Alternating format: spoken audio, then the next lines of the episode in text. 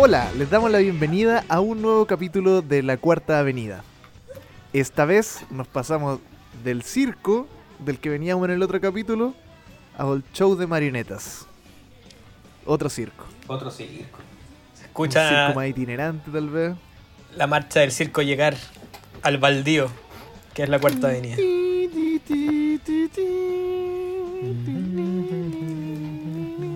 Llega el viejo ahí con su organillo vendiendo remolinos, matracas, todo eso, weón. Con su lorito. ¿De qué disco vamos a hablar, po? Ya lo vieron en el nombre en Spotify, po. Tarado. Puppet Show de Plastic Tree. Interrumpirme encima. Puppet Show de Plastic Tree. O como le conocen sus fans, Puratori. Puratori. Bueno, así le decían, ¿no? Sí. Puratori. ¿Este es el tercer disco o el segundo? El segundo disco en rigor, porque el primero es un mini, o sea, un como más un EP.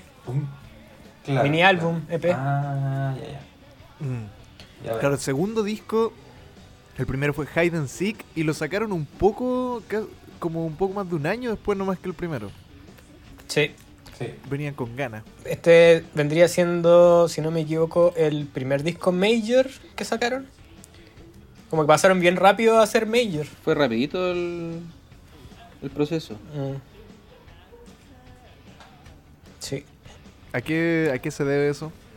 Que les debe ido bien, entrar rápido. O pituto, quién sabe. Claro, pero quizás... Era con los Strokes, a lo mejor sus papás eran músicos famosos. ¿A quién se comían? Vete a saber. Claro, o sea, pero quizás de un disco a otro sí, pero igual ellos como banda empezaron como el 93, si no me equivoco, o sea, igual... 94, sí, por ahí. Pasaron como 5 años, más o menos. No es tanto tiempo igual de tener un grupo, encuentro yo, en mi humilde opinión. Y aparte la formación que ya adoptaron como estable, como recién en el 96 creo que como que se conformaron como tal. Porque fueron rotando unos bateristas por ahí. Igual algo que vamos a ver en este disco es que Tadashi, el bajista, diciendo pongan al weón que quieran, weón, si yo escribo la juega. Claro. Me da lo mismo. Finalmente siete bateristas, me da la misma, weón. El núcleo de la banda sería Tadashi, en esta época al menos, creo que después fue más abriéndose como todo lo que es la composición, pero en este tiempo Tadashi, el bajista, era más compositor y Ryutaro era letrista. Creo, y ellos también eran como... Así es. Ellos partieron más que nada... Ellos partieron la banda. Ellos eran como... Vivían en la misma ciudad, o sea, en el mismo pueblo, como comuna, podría decirse, de Chiba. Claro. Un distrito. Un distrito, claro. Una wea así. Eran compañeros de colegio. Y ahí después se fue acoplando más gente. Llegó el guitarrista Akira. Purisioneros. Claro. Y claro, ahí bueno, hubo un tema con los bateristas... Que hasta que lograron tener a Takashi, que es el que está como en la primera etapa, como en el 96. El clásico. No, o sea... Y aquí tenemos estas cuatro personas, ¿no? Ryutaro, Tadashi, Akira, que toca guitarra. ¿Y cómo se llama el que toca batería? Takashi. ¿En este disco al menos? Takashi. En esta etapa. Takashi. Que es Tadashi, pero solo se cambia un poco el make-up. El mismo hace la wea realmente. Claro. Bueno, aprovechando de comentar al tiro esto, como tú mencionaste que está esta dupla que Tadashi hace la música de las canciones y Ryutaro suele encargarse de las letras. Aquí también tenían como en Wikipedia en japonés al menos decía como arreglos por Plastic Tree, como la banda entera, y aparte Tatsuya Nishiwaki, que también le hizo arreglo en todas las canciones. Que es un tipo, un viejo lolero, que les voy a mandar una foto aquí por WhatsApp. A ver. Va a ver. ¿El productor? Claro, él es el productor. Por mientras les tiro un poquito de su currículum, el hombre ha sabido manejar con una tal Megumi Hayashibara, una tal Mariya Takeuchi, con Pierrot, tocó hasta otaku. Con Mika Nakashima. Sabe el hombre. Ahí está, po. La vieja otaku, la vieja plástica. Ahí están los contactos, po. El genoma. Esos son sus contactos. Igual No Un Caballero no es como que haya producido así como Plastic Love. Sale como trabajando con Mariya Takeuchi en una compilatoria, ponte tú, algo así. En un restaurante. Pero el hombre es obrero de la música. Oye, pero comparte la foto aquí, pues si tenemos la tecnología, pues. No la encuentro. Entonces no compartamos nada. Yo les puedo compartir una foto de... de la Aurora. A ver. De la Aurora. Bueno, y un poco más de insight como para adentrarnos ya en el disco. Eso, bueno, algo que vamos a ir notando harto en el disco, pero que yo diría que de las bandas que hemos escuchado, quizás esta es la que más tiene como influencias occidentales y son muy notorias. Ellos mismos decían eso, que sabían como que nunca escucharon tanta música, o sea, se ve incluso como en las entrevistas cuando dicen como cuáles son tus influencias, y son re pocas bandas japón las que salen, y claro, en ese tiempo yo creo que está todo el rock alternativo noventero y que claro, tienen que haberlo consumido harto. Creo que Tadashi decía que tenía un amigo que tenía discos y le fue mostrando todas esas weas. Yo creo que por ahí va como esa... sí. Más que nada por la música, a mí me da la sensación, no sé si estarán de acuerdo conmigo, que es influencia más europea que otra cosa. Sí, británico, diría yo, ¿no? Mentira, man. Y sin ir más lejos, el nombre de la banda, que Ryutaro dice, no, es que queríamos evocar algo artificial y algo con vida. Claro. Y la canción de Radiohead. Por ahí va. Ah, ¿verdad que existía también? Ah, mira, qué coincidencia, ¿no? Pero... qué casualidad. Pero, ¿qué año salió esa canción? ¿95? ¿Y qué año partió Plastic Tree? 94. Ahí la dejo, aunque al principio igual se llamaban distintos, no. Pero... sí, pues antes no se llamaban Plastic Tree, así que no venga con cuestiones. Hay que resolver. Pero en todo caso son abiertos de que... un homenaje, claro, un homenaje. Son, incluso tienen una suerte de cover a una canción de Radiohead como tal. Yo creo que igual también incluso como la influencia de otras cosas que uno alcanza a reconocer en este disco al menos, no creo que sean intentos como de pasarla por ideas propias, son guiños. Claro. Como que no tienen problemas con eso, yo creo. Oye, ¿qué pasa aquí? Una cosa que deberíamos mencionar, que nos caímos un poco en el capítulo anterior. Falta un culiado, po. Y nos avisó recién. Yo estoy trayendo esto a colación, no desde el cariño, no desde la preocupación, sino desde el asco, la rabia que me produce a mí esta weá. Así que, ¿cuál creen ustedes de los capítulos que tenemos planeado el que más le va a gustar al Byron? Para sacarlo de ese, el de... no lo podemos participar en ese capítulo. Y te vas a enterar escuchando esta weá, weón. Y ojalá no se te pare, y ojalá te vendan falopa con muralla, weón, y dipirona, culiao, para que la pases como el hoyo, weón. Y estés pensando en la música culiada de la intro de este disco toda la noche, weón. Atrapado, weón. El Dorado. Entrémosle al... el nombre del disco es que censurarlo. Censura al porfa. Sí, el nombre del disco lo voy a censurar. Nada más. ¿Será ese el capítulo que más le llama la atención? Yo creo. Porque yo dije el siguiente. El bueno es misógino. Le va a dar lo mismo no participar. No conoce. Puta que voy a tener que meter pito aquí. No conoce. Yo creo que igual le puede doler. No sé qué tanto. El weón solamente le debe gustar el cage. El cage. Se llama así la weá tampoco. Falta de herramientas parece también. Ya. ¿Entrémosle al disco? ¿O no? Sí, entrémosle. No sigamos hablando del Byron.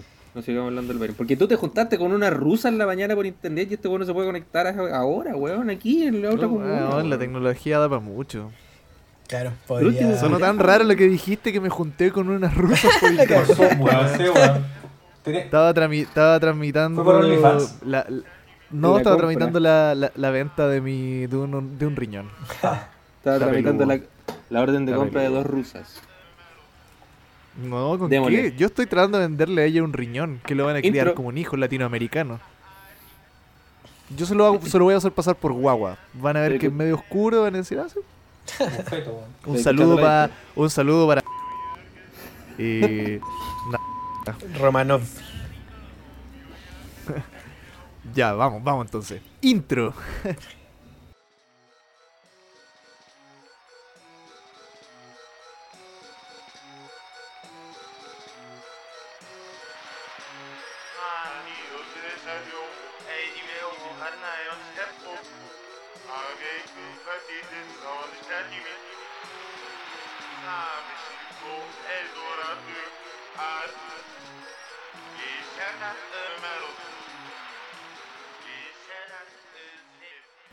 Podríamos dejar... podríamos tal vez no mencionar la obviedad sobre esta intro hasta el cierre del disco, tal vez.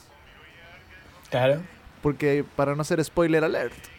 O sea, para hacer spoiler alert y no hacer el spoiler. Pero igual quizá más que nada mencionar que obviamente te da inmediatamente la sensación de que estás en un circo, po. Claro. El organillero. Claro. Pero no alcanzo... ¿Y esa voz? Eso, ¿qué opinan de la voz? No alcanzo a distinguir qué wea dice. Es que está al revés. Siento que es japonés al revés. Sí, es japonés al revés y después como que tiene un corte y ahí ponen el japonés en dirección hacia adelante. Yo pensaba al principio que era... Y no es porque por el tema de hoy, pero pensaba que era ruso. Al principio como que me dio esa sensación. Y después caché que... está en japonés, después está al revés, chucha... Y todo chuchas. Pasado chucha. Sentía que en un momento decía como El Dorado. En una parte que habla, pensé que a lo mejor estaba nombrando bandas visual viejas. El Dorado, la puta, Lucky McCresty. Pero no sé qué chucha. No. Y bueno, una intro instrumental nomás. No, sí. ¿Qué decir? La ocuparon igual para abrir conciertos y bueno, tenían varios discos igual, lo ocupan, hacen intro para eso mismo, como para abrir los shows como temáticos, siempre con un poco de temática de circo, de carpa. Claro, ese, claro, Pierrot. Uh-huh. Tú que eres más conocedor de este disco, Andrés, porque también hablando de estas cosas y reiterando lo que mencionamos unos capítulos atrás, que esta temporada nosotros la armamos un poco en conjunto con el público sin que ellos lo supieran. Y coincidió que nosotros teníamos ganas de poner cosas de bandas que nos gustaran harto a nosotros, pero que también le pudieran interesar a la gente que suele escuchar este podcast. Y se dio que estaba Plastic Tree y en particular este disco. Andrés, que todas las mañanas pones Circus y lloras. Lo escucho yo. No puedo evitar hacerme el weón. Y... Mira, yo tengo que transparentar igual que Plastic Tree es una banda cabecera como de mi vida y quizás al lado del ARC como de las que más me han marcado como a lo largo de la vida, como una banda como bien íntima, como con mía, por decirlo así. Yo te quería preguntar a ti como el experto que trae Rick al hablar de este disco, ¿consideras que es como una especie de disco conceptual o que tiene al menos un concepto ligero? Porque claramente no es como... No siento que vaya tan como en una historia o algo así, pero ¿tiene como un velo de concepto? Sí, no, mira, algunos yo creo que se unen nomás. Si uno entra a las letras, habla de... Depresión. habla como de una... Se conecta como en las emociones... como bien infantiles y como inocentes que presenta, yo creo, porque luego igual como que se van calzando en otros temas, pero yo creo como los primeros discos, como el Hide and Seek y este, tienen harto que ver como con esa inocencia infantil y lo vais cachando como en las letras, en el concepto, se transmite de alguna manera, ¿cachai? Como en la búsqueda de la... Y eso también me gusta. Como en la búsqueda harto de la felicidad también lo traduje yo en algún momento viendo las letras. También. Está bien. Es como harto de esa incertidumbre y... Como coming of age. Claro. Un poco eso. Más que, por ejemplo, claro, Puppet Show igual puede ser como algo... Como qué es lo que ve cuando uno ve marionetas, ¿cachai? Que son como representaciones o obras como de... Como que no estuvieran actuando cosas, ¿cachai? Igual todo tiene un poco que ver como con eso, como la media un poco falsedad del mundo, como qué es lo real. Ahí vamos a ir adentrándonos, yo creo, cuando... No. Claro. ¿Qué es no? Y... ¿Qué es lo real? ¿Qué es no? Y eso, yo creo que cuando vayamos como en cada canción... ahí voy a como tirar como lo que yo pienso igual de las letras, porque como les comenté en el WhatsApp, yo tenía una lectura de las letras cuando era más fan quizás, como más que escuchaba todo el día Plastic Tree, como en los 2008 por ejemplo, y ahora en esta revisión igual como que tengo otra lectura de las letras, que igual me gustó eso, como de la experiencia. Bueno, después de este intro, que fue también como nuestra intro, uh-huh, vamos a... Oye, a mí me pasó algo con el título de esta canción. Yo siempre, toda la vida, pensé que se refería a la señal de socorro, esta de la aviación. Ajá. Pero no, po. Es doble. Se escribe diferente. Se refiere al May Day, que es un festivo que usualmente se celebra el 1 de mayo. El Día del Trabajador. Por ahí nace, sí. Datazo, compadre. Pero también es como ese doble, también es por el día, o sea, por la señal de socorro. Porque si lo vais calzando, como es como una llamada de auxilio, como cada, no es que la repiten cada vez y va diciendo como cosas intercaladas, claro, como un SOS. Pero la letra de la canción te lo explicita así, porque el título es May Day, está separado, y la señal de socorro es junto. Ajá. Pero si lo pensáis, si esto estuviera escrito como en los caracteres japoneses, no habría diferencia, por ejemplo. Toda la razón. Ajá. Así que claro, ahí puede estar como el doble sentido. O sea que habla de la señal de auxilio y del pico. Claro. El pico laos.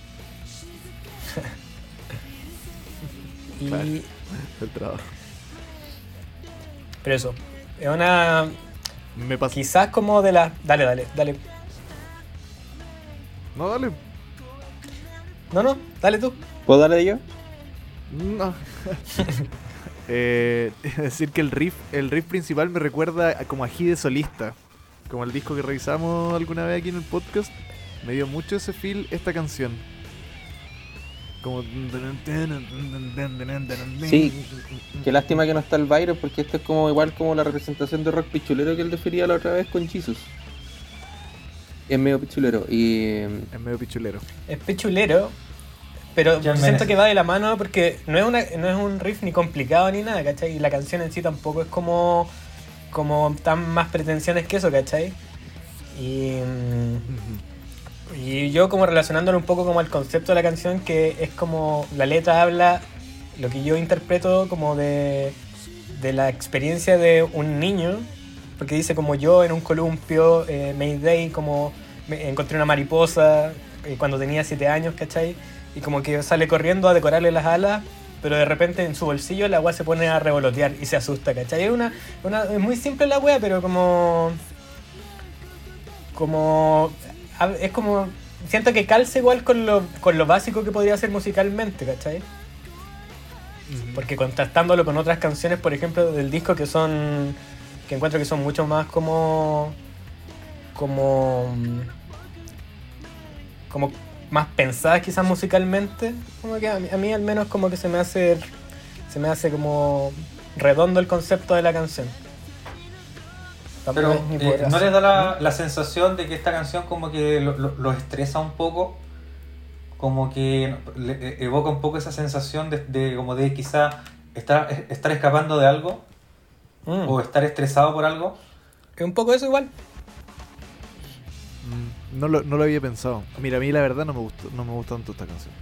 Pero puedo rescatar... Tampoco no caché la letra. Me imaginé que el André iba a traer ese insight, así que estaba esperándolo. Pero como en el sentido de la música o de la producción, me gustó caleta en esta canción, como meten unas vocecillas de Ryutaro de repente, como que viajan entre los audífonos, o que en el coro como que lo van susurrando.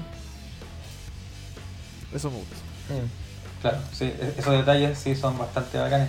Pero eso, lo que les mencionaba yo, es porque a mí me da la sensación, quizá me va a tirar un carril, pero la progresión de acordes es como de esa manera que va así como avanzando, que te hace sentirte así como que estuvieras arrancando de algo, como que estás estresado. ¿Como desde el lado de la señal de auxilio, dices tú? Claro, en la parte del coro, por ejemplo. hay veces que empieza como una nota alta, después va bajando y después termina en una más baja. Claro, a lo mejor es como la mariposa que estaba diciendo el Andrés, que ando para la cagada en el bolsillo así, che, claro, pendejo culiado, suéltame con ese pelo.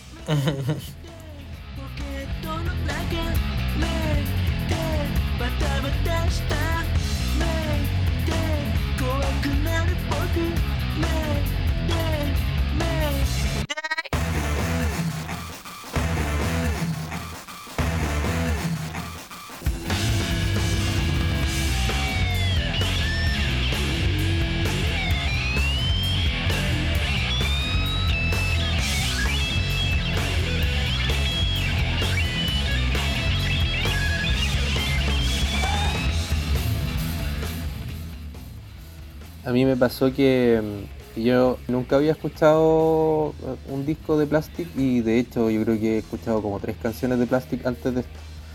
Y no los trates de Plastic entonces, pues, si no son amigos tuyos. Y de decir Plastic Tree.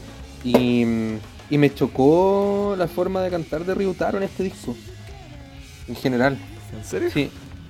¿Para bien o para mal? Es una voz particular. Es particular. Yo creo que usó la palabra chocó. Yo creo que fue más o menos, porque lo he escuchado cantar de otra forma, entonces me recordó tal vez como la melancolía que ocupaba Thom Yorke al cantar en los primeros discos de Radiohead. Entonces no sé si será algo antojadizo de Ryutaro en este disco o porque yo creo simplemente que tiene que ver como con evocar una voz como mea, como inocente, ¿cachai? Como... sí, como más infantil, pues, ¿cachai? Claro. Pero no sé, como que... ahora, este tema, me gusta el ritmo, me gusta cómo se va desarrollando, y sí encontré como influencias de Hyde, pero también encontré influencias de Nirvana, que me pasó también a lo largo del disco. Sí, estoy de acuerdo. También tengo mi notita ahí, pero sí, mucho más rayada en otras canciones. Un poquito más adelante, no. Sí.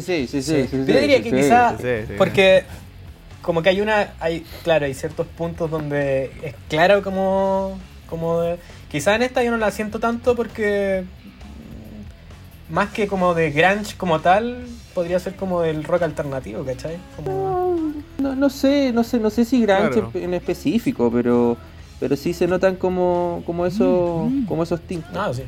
Como las pinceladas. Le gustaba Sonic Youth igual, yo creo. Demás, que también. Claro. Ahí cuando leo las influencias de Tadashi, cuando dice como que tiene un popurrí de weas, ¿cachai? Dice My Bloody Valentine, Sweat, Red Hot Chili Peppers, The Cure.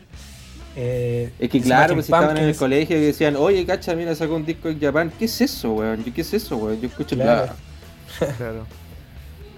Yo cuando chico no escucho música en español. No, claro. Oye, eso, los puros chanchos en piedra. Eso también es inevitable, porque uno escucha Nirvana y el tiro por Nirvana llegáis a Sonic Youth, llegáis a Pixies, como que va escarbando. Yo creo que a ellos les pasó lo mismo. Claro. Sí, demás, pues aquí también se sienten cosas de Pixies en ciertos puntos del disco. Es inevitable también darte cuenta de la voz de Ryutaro, que es como el sello de la banda casi. Sí, es verdad. O sea, además, pues si yo te digo, yo soy un total ignorante en Plastic Tree. No cacho nada. Yo creo, a mí por ejemplo me pasó cuando yo recién conocí a Plastic Tree, yo creo que tal vez conocía canciones tal vez como las que está pensando el Walter, que son como que tienen más dulzura desde Ryutaro y como desde la composición, pero después ya si a uno le empieza a gustar más y escucháis un disco o veis un concierto, al tiro notáis que Plastic Tree tiene a grandes rasgos, como estoy súper simplificando como la banda, a grandes rasgos tiene 2 tipos de canciones, las que son así como más de un Ryutaro más dulce, y otras que tienen a él un poco más gritando y la banda tocando un poco más pesado también. Sí. ¿Vamos a la otra? Démosle. Está...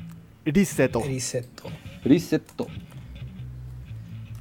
Siguiendo con la tónica como de pesada. Dale. Siguiendo con la tónica de qué. Bien pesada. Claro, sí. Hasta este punto para mí un disco como desafiante en términos de mis gustos musicales. Claro. Como que hasta este punto del disco no están haciendo música que me guste a mí particularmente.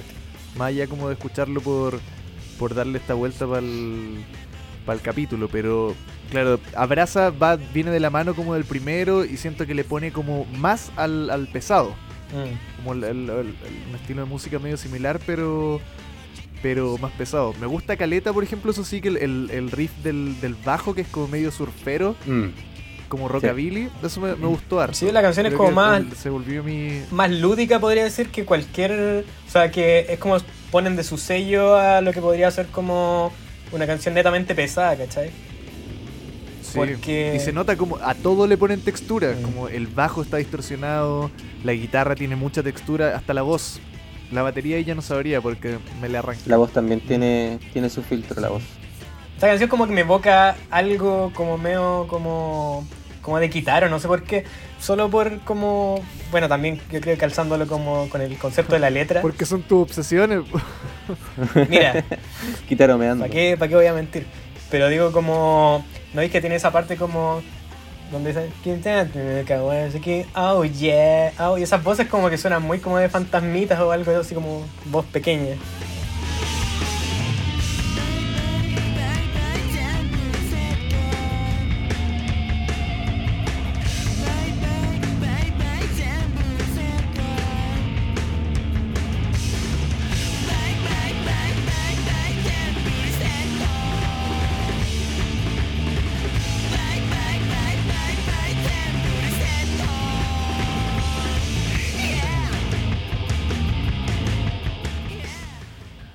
¿La letra de qué va?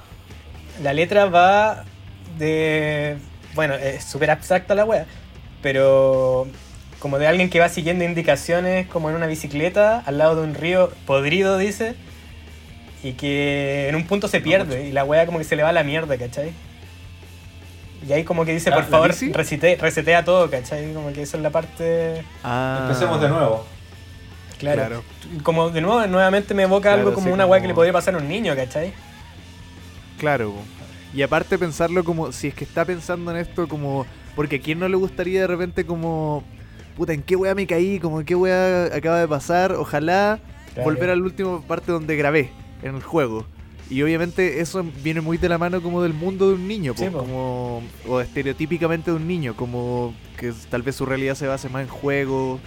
no en el mundo real, y al estar en la mierda decir como desenchufa el play, mamá. No voy a decir, por eso encuentro que a pesar de que este, por ejemplo, no es mi disco favorito de Plastic Tree, entiendo. ¿Y por qué lo elegí? No, mentira. Yo no lo elegí, o sea, igual es una elección como de irse a la segura, al menos como en la crew de fans, ¿cachai? Porque es como de los clásicos. Es querido. Claro, pero yo tengo otro favorito, pero también al darle las pasadas igual digo, claro, acá de acá salen hartas cosas como muy distinguibles de la banda, y si te metís como, por ejemplo, claro, a leer las letras, y bueno, todo es bien como de emociones crudas, ¿cachai? Entonces igual entiendo por qué se le tiene tanto cariño, ¿cachai? Claro, igual se nota como cimentan un poco las bases de gran parte de la, claro, o al menos como la primera pata de la carrera Plastic Tree, porque también yo lo encuentro un paso adelante desde el Hide and Seek, como notorio a lo mejor. Ese disco a mí no me gusta. O sea, no digo como hoy es un día de escuchar el Hide and Seek. Claro. Tiene cancioncillas. Sí, algún día podría ponerlo y escucharlo entero sin problema. Bueno, pasa a igual que, claro, como... Me pasa... Perdón. No, dale. Ya hablé. No, le iba a comentar que personalmente me pasa todo lo contrario que a Pato, ¿eh? A mí esta banda me gusta harto, esta canción sobre todo la encuentro súper buena. De hecho la encuentro bastante pesada. Esta es como, no sé, en ese tiempo que mencionaba Andrés, tipo 2007, 2008, también yo estaba bien rayado con Plastic Tree, no me acuerdo, y en ese tiempo habían sacado, ¿cómo se llama el disco de ese tiempo? Negatopoye, ese me encanta. Vivía escuchando esa weá, ¿cachai? Y como que irme a lo antiguo y escuchar esto era como un poco de bálsamo refrescante, ¿cachai? Y Y nada, creo que es, eso más que nada, esta canción es como que se sale un poco de lo entre comillas que venía a proponer después en un futuro Plastic Tree, ¿cachai? Pero eso lo que a mí me evoca, por ejemplo, toda la influencia Nirvana en esta canción. A mí me gusta ese como vaivén que tiene, como que te da como para mover, como de repente me evoca como incluso como algo de Britpop en esta canción. Sí, pues. Más allá del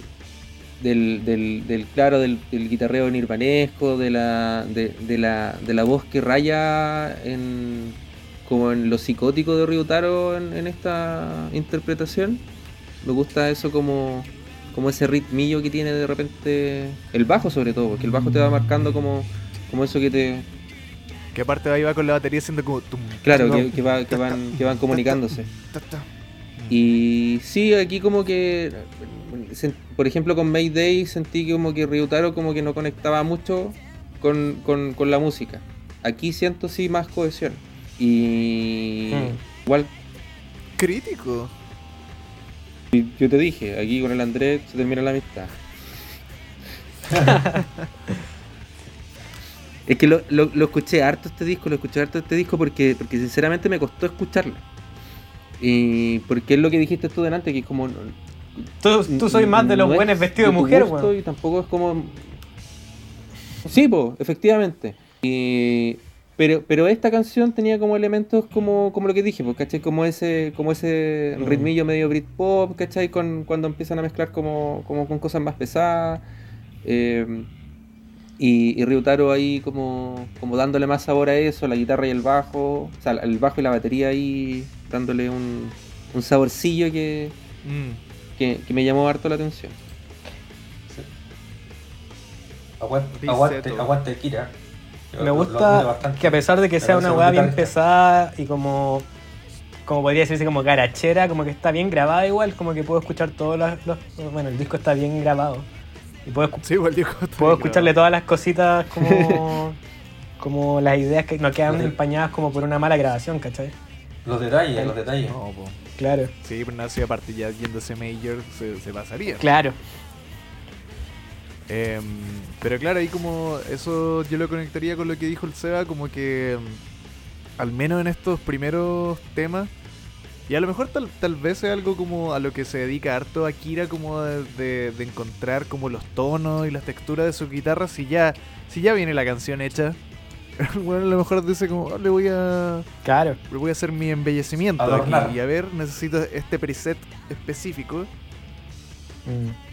Decir que Akira igual es un weón súper como bueno para la weá, más que, o sea, toca bien, pero tiene harto de buscar como sonoridades, como más, incluso más adelante en la historia de la banda, se saca hartos como sonidos bien especiales. También tuvo como músico de soporte, por ejemplo, para Cult of the Dippers, que es una weá como más shoegaze, y trajo esas cosas para acá, ¿cachai? De hecho, como que el weón que es como el principal de Cult of the Dippers, después les produjo unos discos, entonces es interesante igual como lo que logró hacer con la guitarra eventualmente. Acá quizás es más, bueno, algo igual como se ve a tisbos de eso. Claro, de hecho, ese tipo de guitarrista... Dale, desconozco, la verdad, si será así, pero me lo imagino como esos guitarristas que tienen como 100 pedales en el suelo. Claro. De más. Tiene harto. Ese guitarrista que más que ser como digitador y virtuoso es como tiene su paleta para pintar. Exacto. Claro. Sí. Un pedal que ocupa en 10 segundos de una canción y nunca más. Claro, además. Y cambio de guitarra. Claro. ¿Pasamos? Sí, escalemos esta colina de la desesperación. Tetsubo. Oye, weón, poético. Así soy yo. Ya, acá yo me meto aquí, con un peso pesado para ¡Vaya mierda! Oye, esto está haciendo maravilla. Así veo. Pensé que era chela, weón.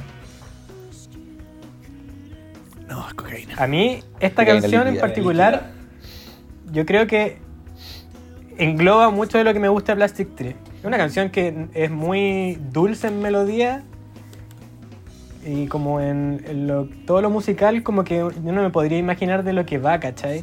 O sea, como que me genera igual una melancolía como canta, como es la melodía en claro. Sí. Y también lo que me evoca el video, por ejemplo, pero en su total como que logra darme como esa como eso de colina de desesperación de alguna manera, claro, adentrándome como en la letra. Y no sé, es de mis canciones favoritas, como que difícil como decir una de las todo canciones lo que más bacanas de Plastic Tree está. Es muy buena. De hecho, bueno, el inicio del bajo también es, aunque simple, bueno, tiene un sello muy bacán. Y bueno, la guitarra es delicioso. Lo mismo que estábamos hablando. Y aparte que es como un snippet nomás de la wea, como el solo hace y chao. Exacto. Y lo mismo que hablábamos hace poco de la guitarra, porque aquí usa un efecto que popularizó bastante Tom Morello de Rage Against the Machine. Esa wea es un whammy. ¿Qué es lo que lo hace sonar como que de repente como que se les enchufara el cable? Claro, no, eso que lo hace, claro. Bueno, no sé si... La verdad no sé. Pero esa parte del riff del principio, cuando como que la nota se le va la chucha para arriba. Sí, pues... Eso hace igual. Claro. Como que la señal como que subiera caleta. Claro, como que te fuiste una octava, o sea, 1000 octavas a la mierda. Bueno, estoy exagerando, pero... Básicamente eso.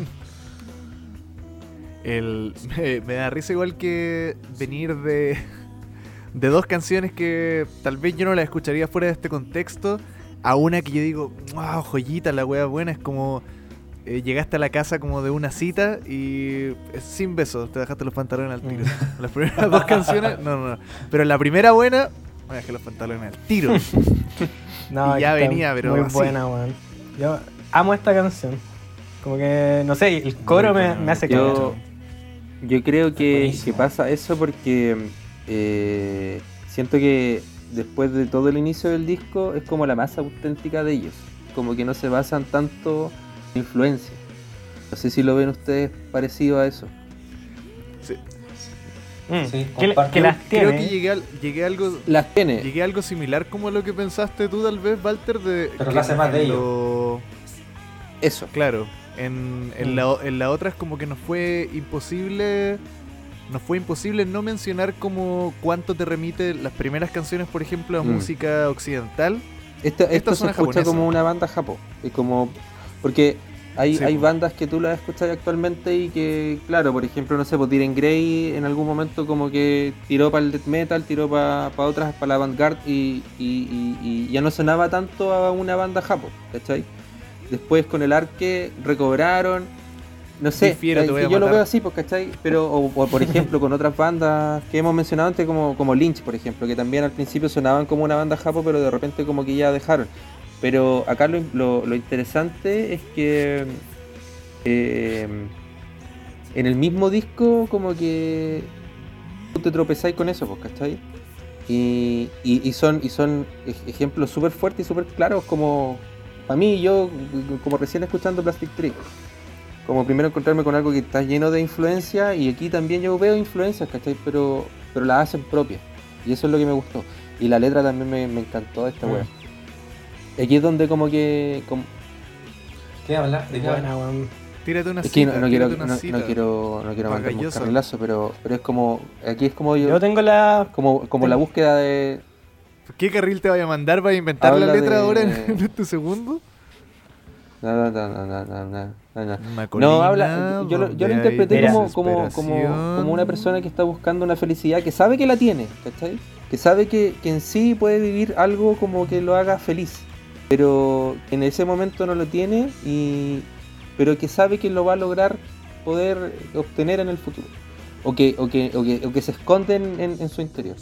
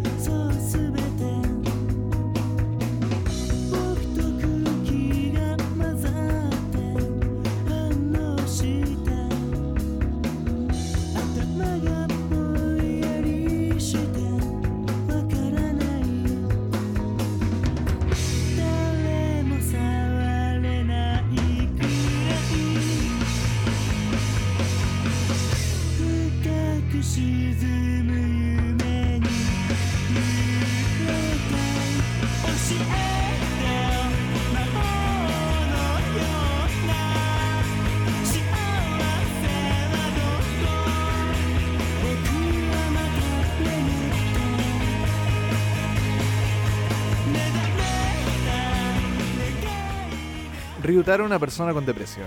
Una persona buena para el trago también. Yo creo que si Ryutaro también fumara más. ¿En serio? O sea, es que sí, pues siempre he mencionado como si pudiera, como que el buen es bueno para el cigarro y para el trago. Y dijeron como, ¿cuál podría dejar de los dos? Me le ocurrió esa idea, weón. Ya vemos una otra situación. Metemos la mano en la... Sale un pasado mierda, un pasado chucha.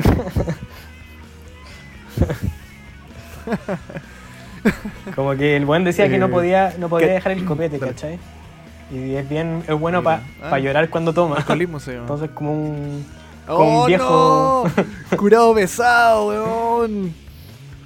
Así es lo más bonito que yo he tenido en mi vida, weón. Son lo más bonito que he tenido en mi vida. Son lo más bonito, weón. Ah, Ryutaro. Curado diegoso, weón. ¿Cachai que el Tetsuo no cana, weón? O sea, hace un tiempo había estado viendo la como Circus en vivo, o sea, desde que estamos escuchando este disco, que tienen una presentación donde parten cantando como atrás de una tela que después la sacan y podéis ver a la banda. Siento que eso pasa en este disco, como después de las dos canciones, como en esta canción por primera vez en todo el disco la voz de Ryutaro no tiene un filtro que la distorsiona de alguna forma, el bajo no tiene distorsión y es tanto así como de sacarle esas capas de ruido que hay un tecladito como muy delicado en el verso y lo podemos escuchar con toda claridad, como que sacaron esa cortina y entramos como a una canción que ya lo mencionamos todo, que se siente como, mira, esto es una joya única que siento que ustedes nos pueden entregar. Ando poeta. Y esto, o sea, como que letras tan como melancólicas y dentro de todo podrían ser como tristes si te pillan mal parado, ¿cachai? Con música bien como... Porque la música en sí no evoca tanto tristeza, sino que es como una... Son varias emociones, ¿cachai? Pero melancolía es una, pero también te puede generar algo como alegre, ¿cachai? Como que ese mix, yo creo que es como lo que más me llamó siempre de Plastic Tree. Esa la guitarrita al principio, la que mencionaba el Seba con el efecto del whammy, es súper alegre, es como de intro de invasión. Es dulce.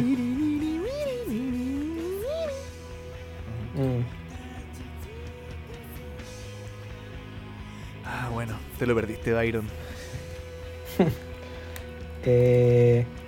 Y sí, pues, la letra, como decía el Walter, mi interpretación es casi lo mismo, pero como que siento que habla de alguien bien alienado y disociado, ¿cachai? Como que siente que ya también perdió un poco esa como alegría, o sea, esa manera de poder verla alegremente, y por eso se va a dormir esperando que al despertar poder sentir esas cosas, ¿cachai? Como que yo sé que puedo... Y muchas veces... Yo sé que puedo volver a hacer lo que era, algo como... O lo que anhelo. Está para la corneta, pero no ha perdido la esperanza. Muchas veces despierta en la colina de la desesperación, más no al final.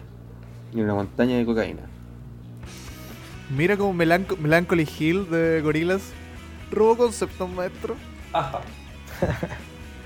Oye, ahí sí que, Andrea, a lo mejor tú cachai, pero creo que a Ryutaro varias veces se le acusó de sacar como influencias así como... Ah, hay unas poetas, canciones que son... De poetas. Ah, puede ser. ¿Por qué no lo hizo? Mira.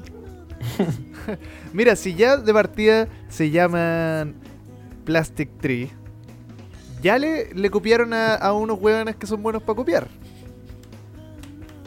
Entonces, ladrón que roba ladrón. Ya, Charly García dijo... Acá todos se roban.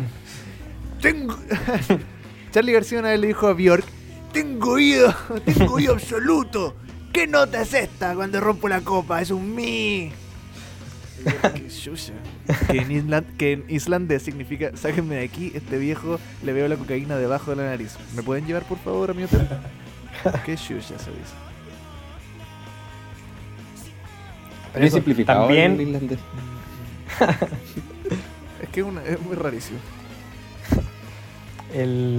Pero también, por ejemplo, hay canciones que son de Plastic, que son claro rip-off al menos de unos acordes, ¿cachai? O sea, de unas melodías. Eso le perdona igual. ¿Tienes ejemplos? Hay una ¿qué disco termina con Android Metamorphose? Que le robaron una línea de bajo a Muse. O sea, no, a Mew. La banda Mew. A banda Mew. Uh-huh. Ah, pero... es mejor la canción de Plastic Tree también, bueno, así que... Sí, son cosas que pasan. ¿No? Sí. ¿En qué disco que hemos revisado no hemos dicho, oye, esto se parece a...? Son weas de la vida. Son weas de la vida. Bueno, abandonamos esta joyita. No me dan ganas de abandonarla. Puta, un temazo, weón. Mi favorito.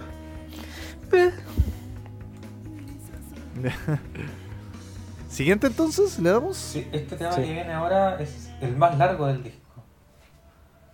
No, Brigia, no me había fijado. Sí. Gento Kikai. Sí. ¿Qué significa? Google Traductor solo me lo tradujo como Gento Kikai. Gento significa... No me quiso decir la weá. Era como un juego de luces. Sí, porque Gento es como linterna mágica y Kikai es como máquina. Gento es linterna mágica, güey. Idioma culiado que tiene una palabra. Sí. Oye, claro. Gento Sanka, ¿qué es? ¿Ah? La de Mucc. Gento Sanka. No sé, yo... Pero tiene que ver. Tendrá algo que ver, o sea. Decir igual, ya que mencionamos a Mucc, que Ryutaro y Tatsurou son cercanos, son súper buenos. Son amigos. ¿En serio? Sí. Y... No tenía idea. Hay una canción de este disco. Ah, pero tienen como fotos juntos, weas. Claro. ¿No? Como que hacen fotos. Hay sesiones juntos y, por ejemplo... Me llegan flashazos como del foro de Mucc. De vuelta a mi mente. ¿De una firma o no? Solo son flachazos, solo estoy flachando. Esta canción me recordó un poco a los Beatles. ¿Por qué? Elabora. Como cuando entra la guitarra, me da una sensación media Beatle, como del Revolver. Cuando recién entra en la canción. Y, bueno, que... No sé. ¿Por qué falopa? ¿Consumía falopa? No, es que esa es la etapa de los Beatles que era como más... ¿Como psicodélica? ¿O no? Pues como entrando. Porque igual estas melodías como media arabescas que tienen, como que me recuerdan a cuando usaban como sonidos del sitar. Ya, entiendo. Eso me recordó un poco. Esta es la canción como que diría como más... Con arreglos como sinfónicos, o sea, que podrían ser llevados a lo sinfónico.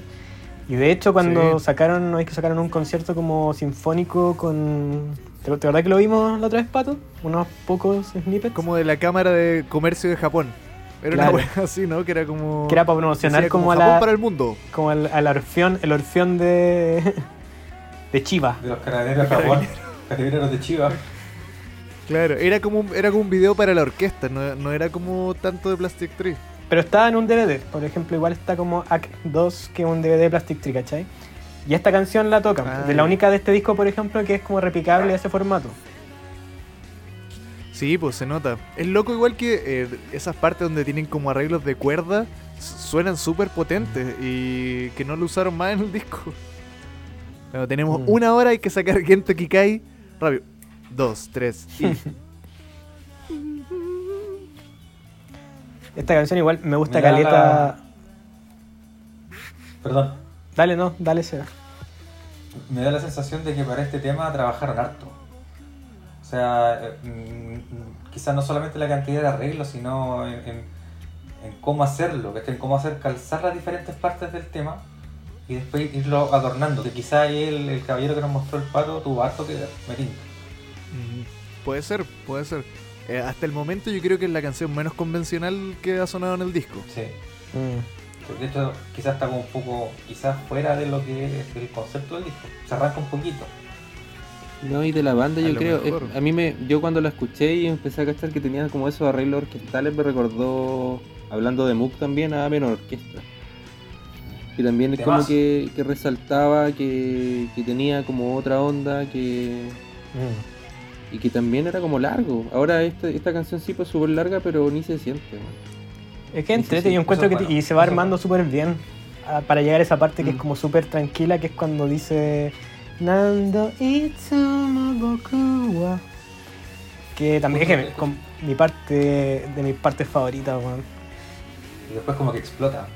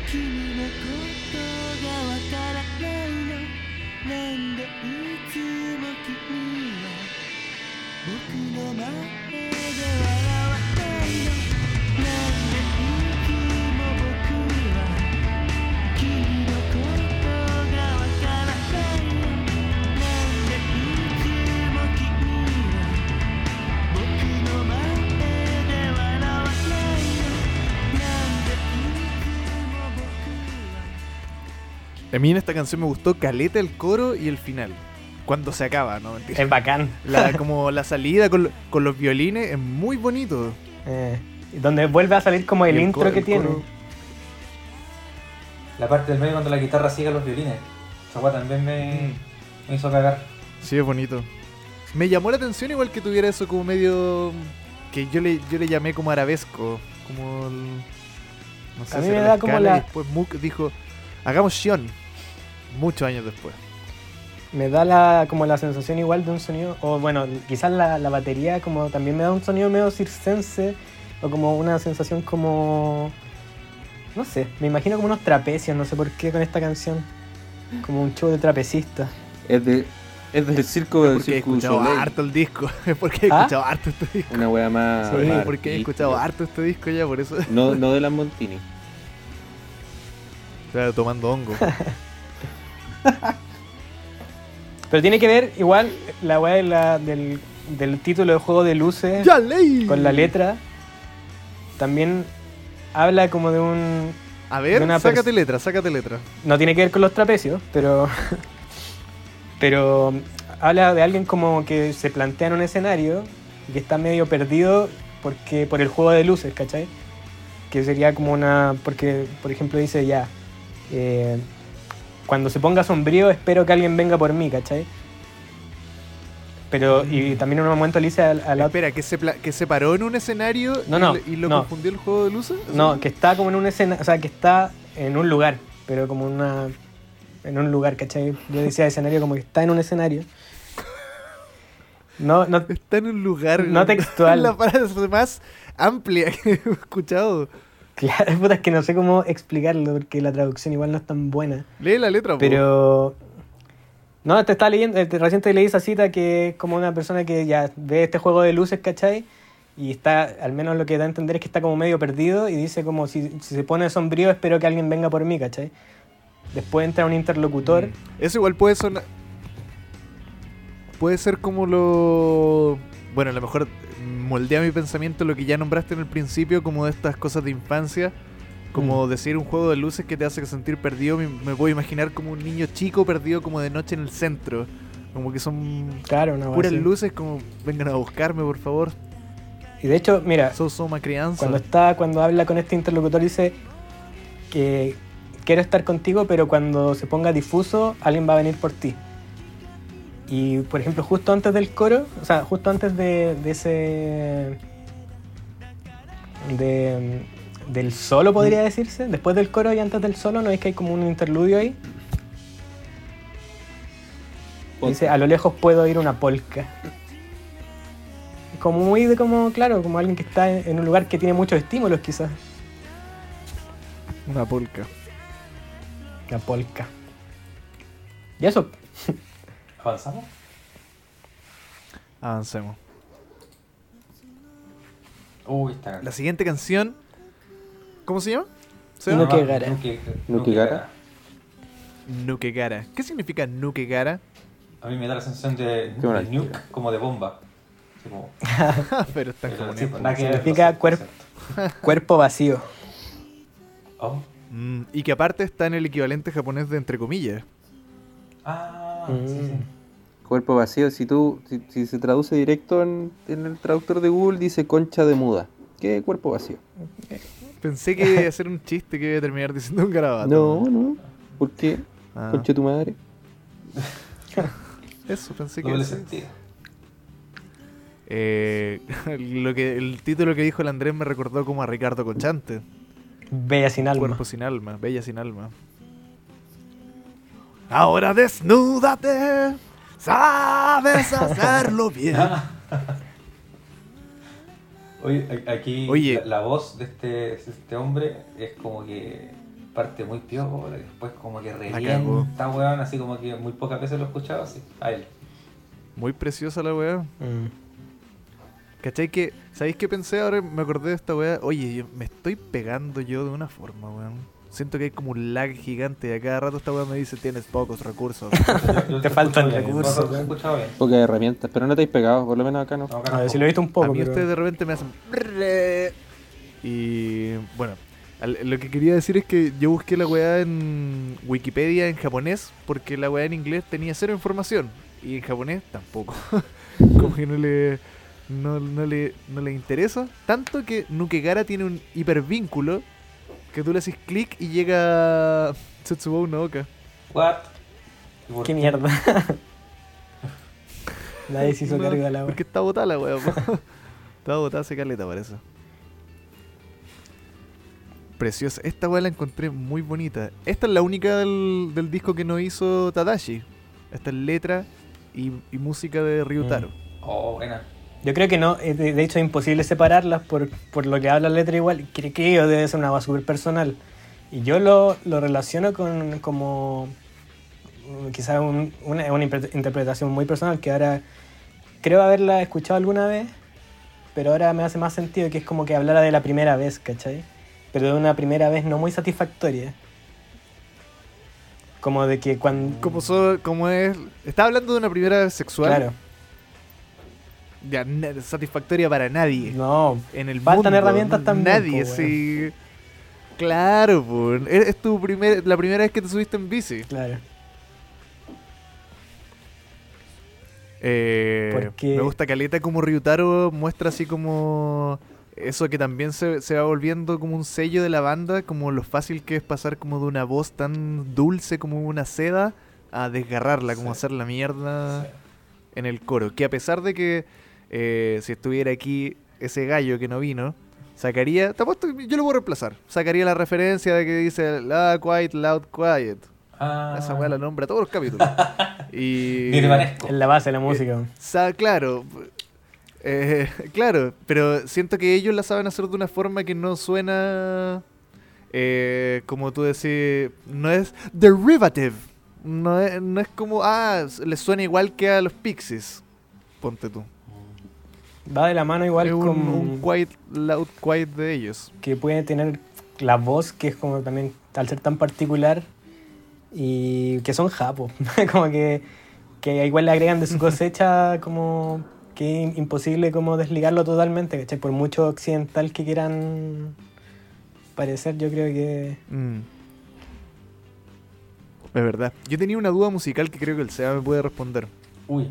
Que me gusta otro detalle que en el coro, cuando llega el coro, hacen una weá como... Siento yo que es a propósito como para causar un poco esa sensación de rajuñar en la pizarra, como de que no se te haga tan cómodo porque generalmente en las canciones pop están estas melodías que se resuelven, que van de cosas que uno puede de repente incluso predecir si es una canción muy, por llamarle básica, por decir algo.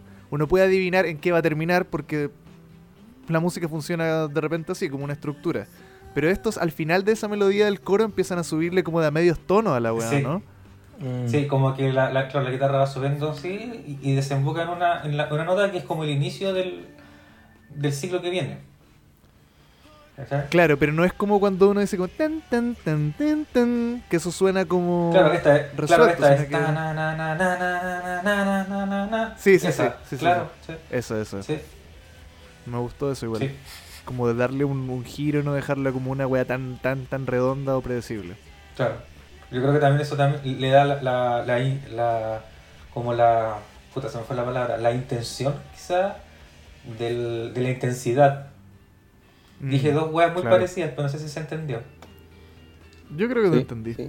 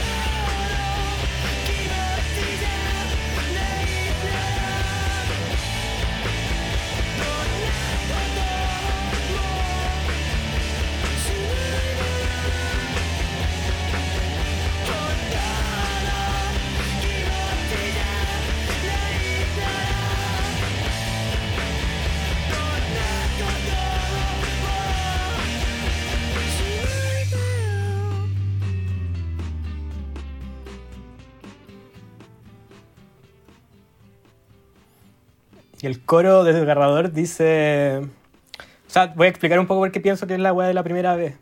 Porque todo lo que es la parte más tranquila, donde hablan como de Natsu, ¿no? ¿Cachai? Como Natsu era verano, ¿verdad? Sí. Que parte ahí como sui generis. Claro. Natsu no. Como que van... O no, como Cat Stevens. Como que de dos personas que van caminando, juntándose para dejar la melancolía atrás, en un camino que tiene ramas, ¿cachai? Y de a poco la letra va derivando como una weá como más de incomodidad, ¿cachai? Como de ansiedad respecto a lo que va a pasar. Como que empieza a decir como parece que no me gusta tanto porque... la altura del cielo, no me gusta el sonido de las cicadas. Como que si no lo sientes bien, no lo hagas o no tienes que hacer nada. Ese es el coro. Como que se refiere a eso. Claro. Ese es el coro. Ah, bueno. Es brígido. Un gallo con problema. Claro, como tal vez le gustaba más la idea de hasta estar ahí como en la situación. ¿Qué pasa? Igual como, pasa. A lo mejor no estoy preparado. Claro, sí. Pero ahí el hombre mira, esto igual ahora que lo pienso se mezcla o tiene mucho que ver con lo que decís tú, que el maestro es bueno para el trago. Yo como un gallo bueno para el trago. Te puedo decir que cuando era más chico, tal vez, el trago me ayudaba como a pasar esas situaciones como así. Me siento muy incómodo, como, ¿qué converso con este grupo de gente? Glu, glu, glu. Y al momento de los que hubo... hacerlo bien. El lápiz que no firma. No firma, pero... No escribe, pero hunde.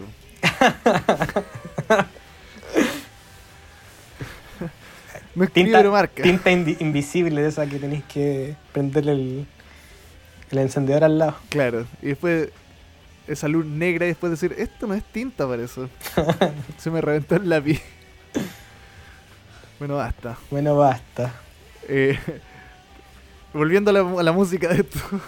Me gusta harto como antes de la explosión del coro y ya después de que Ryutaro hace su intro más solito. Me gusta que siento que los instrumentos se dividen en dos teams. Como que está la batería, que está tocada como con una batería eléctrica. Y Ryutaro, que está como bajito, como que son la parte minimalista. Y el bajo y la guitarra se vuelven como la parte etérea, siento. Porque el bajo va haciendo como que... Y bueno, Akira haciendo su etereidad. Claro, aportando el ambiente. Uh-huh. Suena muy de verano, toda esa parte mezcla. Realmente como de primavera, y cuando explota como que ya no se puede realmente definir nada, ¿cachai? Encuentro que va... ¿Qué dice como que... la letra cuando explota? ¿Qué dice? Ahí dice como si no lo sientes de verdad, entonces no lo hagas, ¿cachai? Buenísimo. Escucha al compañero. Sí, y al final, al final de la canción dice como, ¿por qué estás llorando? Realmente hemos estado mejor. Trágico. Mira, oye, yo quiero hacer un pequeño spoiler alert. hice una pequeña teoría basada en una línea de una canción nomás, pero tengo mi teoría del universo cinemático donde Ryutaro es un funado. Oh. Pero ya vamos a llegar a eso. Ya vamos a llegar a eso. ¿Habrán habido historias de Ryutaro en el... ¿Cómo se llama esa weá? ¿Que leíais vos, Walter? Sí. Sí, habían. Pero... La página favorita del Walter. SQP. Esa weá. Sí habían, pero ¿cómo se llamaba? No. Tanuki. Qué hueva. Cuéntale el curso qué es eso, porque aquí puede haber gente escuchándolo que no sabe qué es. Tanuki era un blog que estaba en japonés, full japonés, pues, y la gente empezó a cachar de que trataba como de mitos y de rumores de minas que se metían con vocalistas o con músicos de las bandas. Y entonces lo empezaron a cachar eso y lo empezaron a traducir y empezaron a subir esa hueá a Tumblr. Entonces había muchos posteos donde las minas puntuaban sus noches con X weón. Y contaban como los fetiches que tenía aquí o los fetiches que tenía todos los weones de así como famoso o semifamoso. Ninguno creo yo. Kyo, no creo. ¿No Kyo? No creo. Con Ryutaro, un 3. Llegó, no habló nada. Se curó, se puso a llorar, no se le paró. El lápiz se le regaló. Funcionó el lápiz. Oye, pero fuera de toda broma, con lo que hemos ido revisando hasta el momento, yo tengo Setsubou no Oka y esta muy arriba. Ambas me gustaron un montón. Sí, pi. Buena. ¿Algo más que decir de Nuke Gara? Yo como que iba a decir, pero es lo mismo que dijeron ustedes, o sea, es bacán la transición que tiene como de la dulzura, después cuando explota, como la experiencia que te da la interpretación de Ryutaro y lo que está cantando también es como igual cuático. Y como que se va moviendo, como que se va transformando la canción y eso lo encontré así como bien bacán. Muy, es cierto, como muy, muy bueno. De ese intro a la parte hay como un mundo de distancia, pues lo recorren en un minuto. Y después el solo también es súper cuático, es súper explosivo, man. Sí, es cero notas, puro feel. Claro. Puro feeling. Qué bueno, ahí se va notando como ya lo vamos a terminar mencionando mil y una veces, que es muy una estampa de Akira, un tipo de texturas. Hace de cosas parecidas, por ejemplo, a Miya, en el sentido de que en vivo sabe más o menos hacia dónde va como la interpretación del solo o qué tiene que expresar con el solo, pero no lo toca igual, ¿cachai? Ah, como que claro. No es full preciso, pero el sentimiento o lo que tiene que expresar es lo mismo, ¿cachai? Y en ese sentido es bacán, me gusta eso. Sí. Qué brígido pensar en eso, que por ejemplo si tú tenés que hacer un solo de guitarra, si lo hacís como desde una forma, desde una aproximación más cerebral, requiere harto trabajo de estar pensando como y estar muy preparado de saber cómo tiene que sonar exactamente en términos de notas, por ejemplo, pero también desde la otra vereda, si soy una persona que es más interpretativa en el tipo, como dices tú, como Akira o como Miya de Mucc, también tenés que estar muy entregándote a la weá, pues, de otra forma, pero también tenés que, si no vais a tocar la weá como es, tenés que saber rendir de otra manera. Claro, o sea, si no lo matáis. Tú te refieres más a la intención que quieres transmitir con las notas, más que hacerla calzar musicalmente y chao. Solamente, o sea, ir un poco más allá. Yo, digo que ambas cosas requieren un esfuerzo. No es como que dice así como, aquí me voy a aprender el solo si tengo que tocar cualquier weá. Claramente no es así, el weón está transmitiendo algo con ya sea si hace ruidos, si va a hacer textura. Es un trabajo honesto. Vergüenza hay que tener de robar. No de tocar cualquier weá. A Plastic Tree, los weones de Radiohead. Y Radiohead al otro. A los Beatles. Que también robaron, entonces. Es una cadena infinita, weón. Una cadena infinita. ¿Pasamos a la siguiente?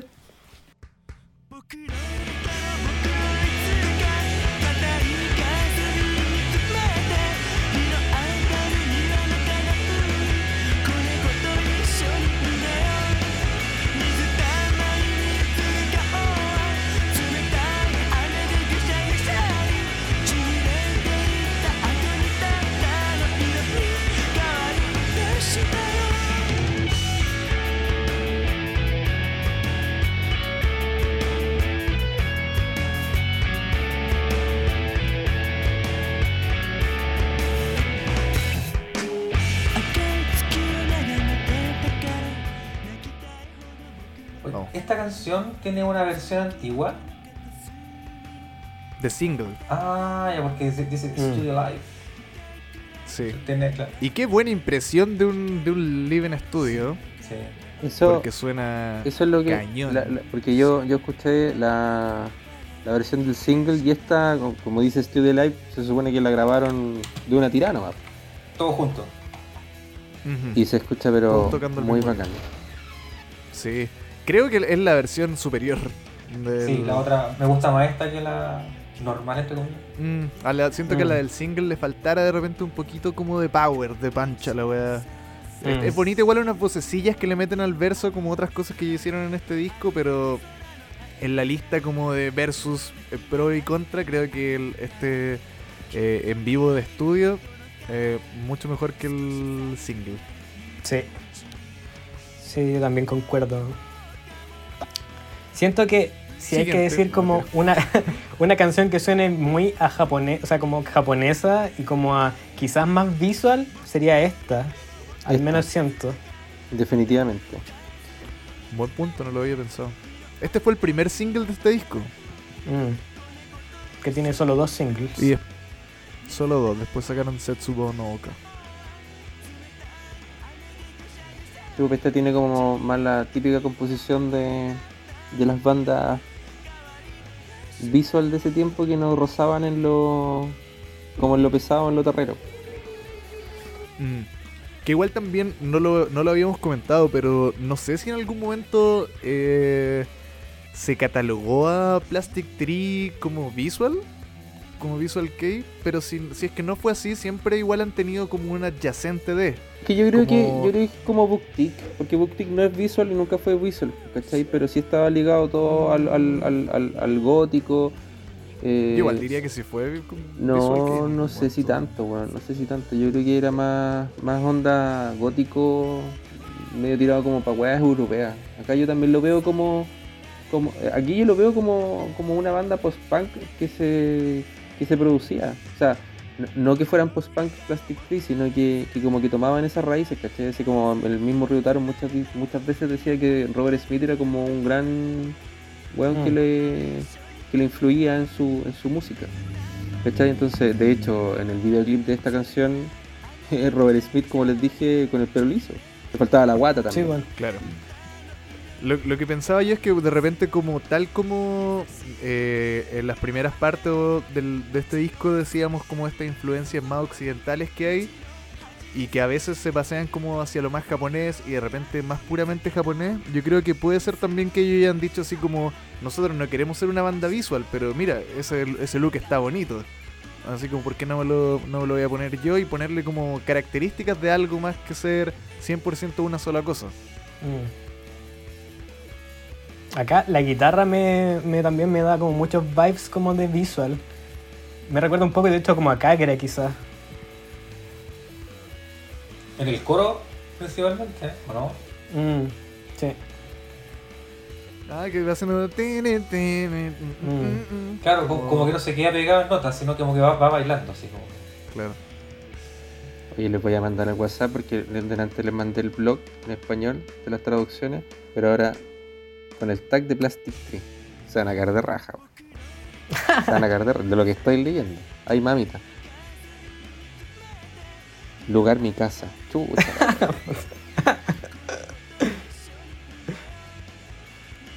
Mira, al menos el hombre siempre usó condón según esto. Igual dentro de todo, como mencionar que esta cuestión de Tanuki es como alguien puede escribir algo y mandarlo. Claro, ¿no? Sí. Harto fanfiction. No se pide prueba, no se pide un condón amarrado con semen adentro. Claro, tributaritos. Claro, aquí mismo tienen un disclaimer que dice: casi toda la información que puedan leer acá son rumores. Es decir, depende de ustedes el creer si lo que leen es real o no. Está la wea. Tiene un fetiche con los traseros de traumas. Aquí dice 13 del 5 del 2013, Tadashi, Plastic Tree, pene de tamaño promedio. La wea, man. Oye, Ryutaro, mira, interesante. Tiene un fetiche con los traseros. Ryutaro, es lo contrario de lo que dijo el Andrés. Dice, usó un condón, no usó uno conmigo. ¿Cómo? Tal vez la amasó de verdad. ¿Un condón y no usó? No usó condón, po. Ah. No uso. Mira, entonces. Anda pegando el SIDA por ahí. Ay, pero otro que dice: tuvimos sexo en la posición del misionero o con él detrás de mí. Me susurró cosas al oído. Me abrazó y me besó. Tiene un pene grande. Generalmente amable. Gemía suave y sonreía. General, un pene amable. Dijo, yo quiero meterla ya. La voy a meter ahora. Necesitado, dice. Pues. Oh, ¿cómo lo bardearon, maestro? ¡Oh, no! Lo han escrito en este thread varias veces, pero hay una alta probabilidad de que él sea portador del VIH. Por favor, tengan cuidado. Oye, este blog irresponsable. La cago. Pablo Geraldo. Me llegó un mensaje. Están hablando de un hombre que le ganó a una especie de cáncer. No, mentira, no sé si es cáncer, pero tuvo una enfermedad que casi lo dejó paralítico. Sífilis. ¿Eso es lo que puede hacer esa mierda, no. ¿Vos sabías? ¿La dura? Sí. Wow. No usó condón conmigo. Bueno, volvamos a... Honto no uso. ¿Qué significa como mentira verdadera? Mentiras verdaderas. Como mentira de verdad. Mentira verdadera. True lies. True lies. Lies and truth. Al revés. Dejen de gobierno. Preconcepto.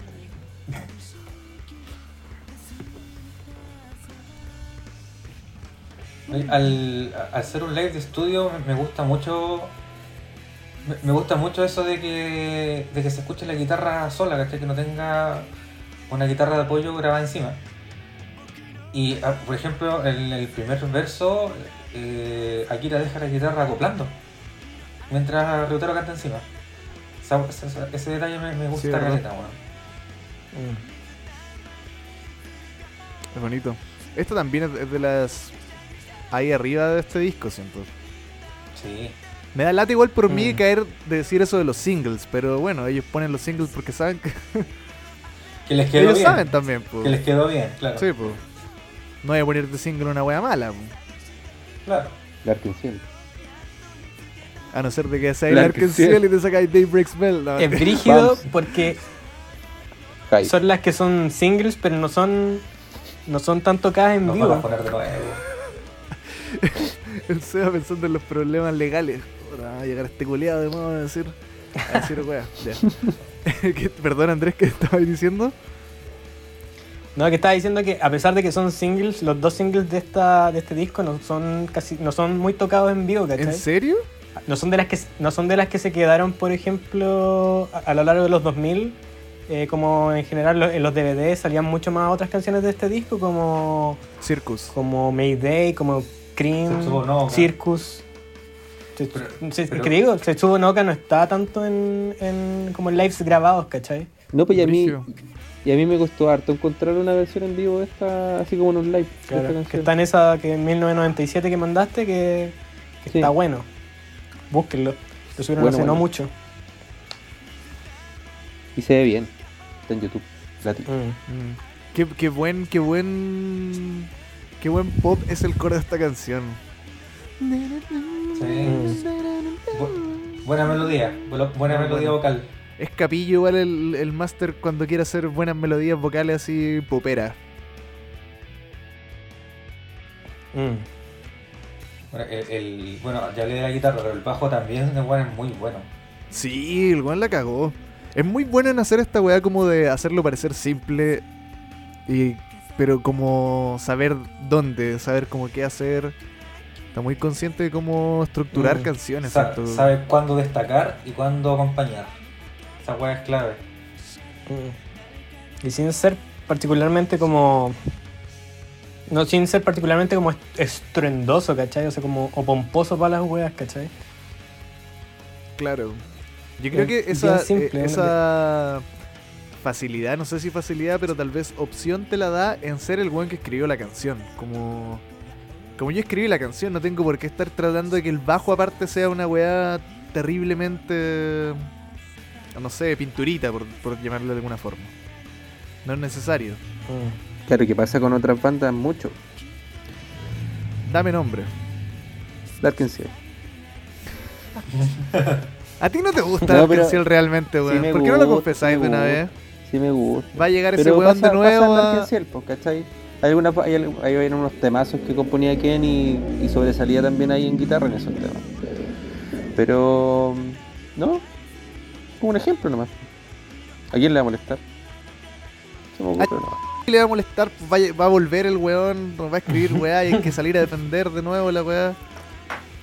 Ahí hay otro pito para esconder la identidad del... Debería empezar a notar esas weas en vez de tener que escuchar la wea entera y cortarlo.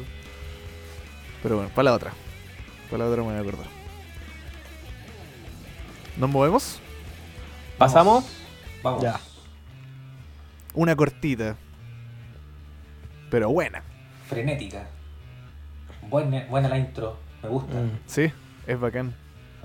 Me quedé pensando en el nombre de la canción Monofobia. ¿Qué será? ¿Como miedo a estar solo? Eso es. Pues. O aversión a la soledad. Estar solo. Claro, como fobia al uno. Fobia a la soledad, de hecho... Efectivamente, la monofobia es el miedo a estar solo. Mira. Y que de hecho, como en el librillo del disco, cuando en la página donde está esta canción, sale una versión de una... Me entraba un diccionario que dice Kodoku, que dice soledad, o sea, Kodoku que significa soledad. Y el nombre en japo se traduce literalmente como fobia a la soledad. Mira. Y simplemente miedo al sentimiento de la soledad y desapego a los demás. Aquí también se escucha bien desgarrada la voz de Ryutaro en ciertas partes. Sí. A mí me gusta que aquí ocupan de nuevo la fórmula de ir transformando la canción. Es bacán las transiciones que hace. Es verdad. Y en tan poco tiempo, aparte. En tan poco tiempo. ¿Qué dice en esa parte del coro cuando repite la misma palabra tres veces? Mayday. Dice cuando el sol brilla. Porque la canción igual se trata, claro, como de una persona que siente que se quedó solo y como que habla un poco de esa ansiedad, ¿cachai? Que sería como lo que explícito el nombre del tema, ¿cachai?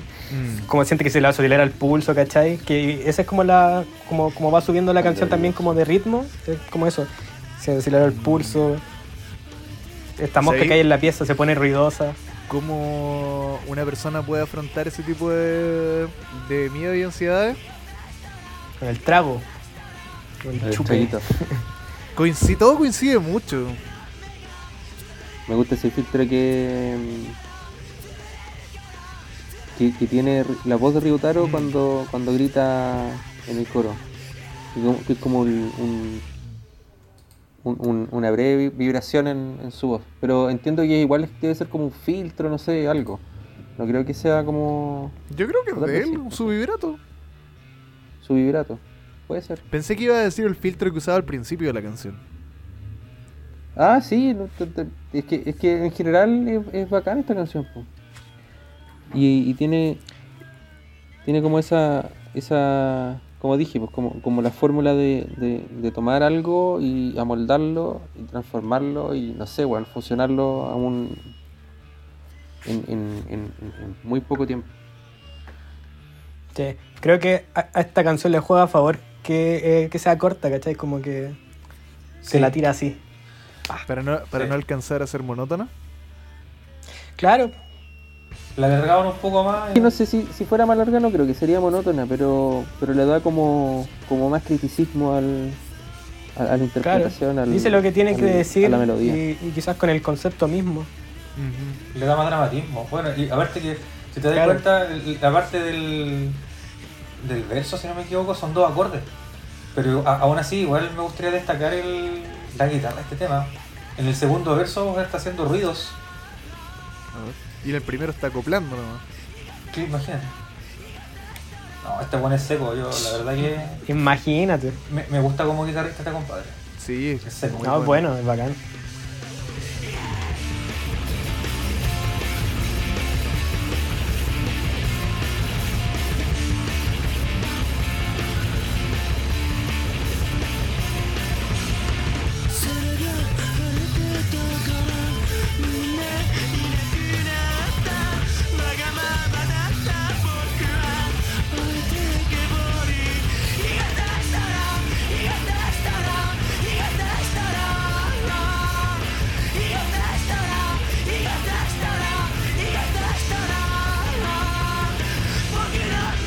Esta es una banda que se complementa súper bien. Y ahora, por ejemplo, el baterista que tienen ahora es como lo que pasó con el Dark and Ciel, que se buscaron un weón que toca bien las weas y que no habla. Claro. No habla. Ese gallo... Ese gallo fue candidato a presidente aquí de Chile, Vigi, po. Vigi es el hombre. Hernán Bucci. Hernán Sasabucci.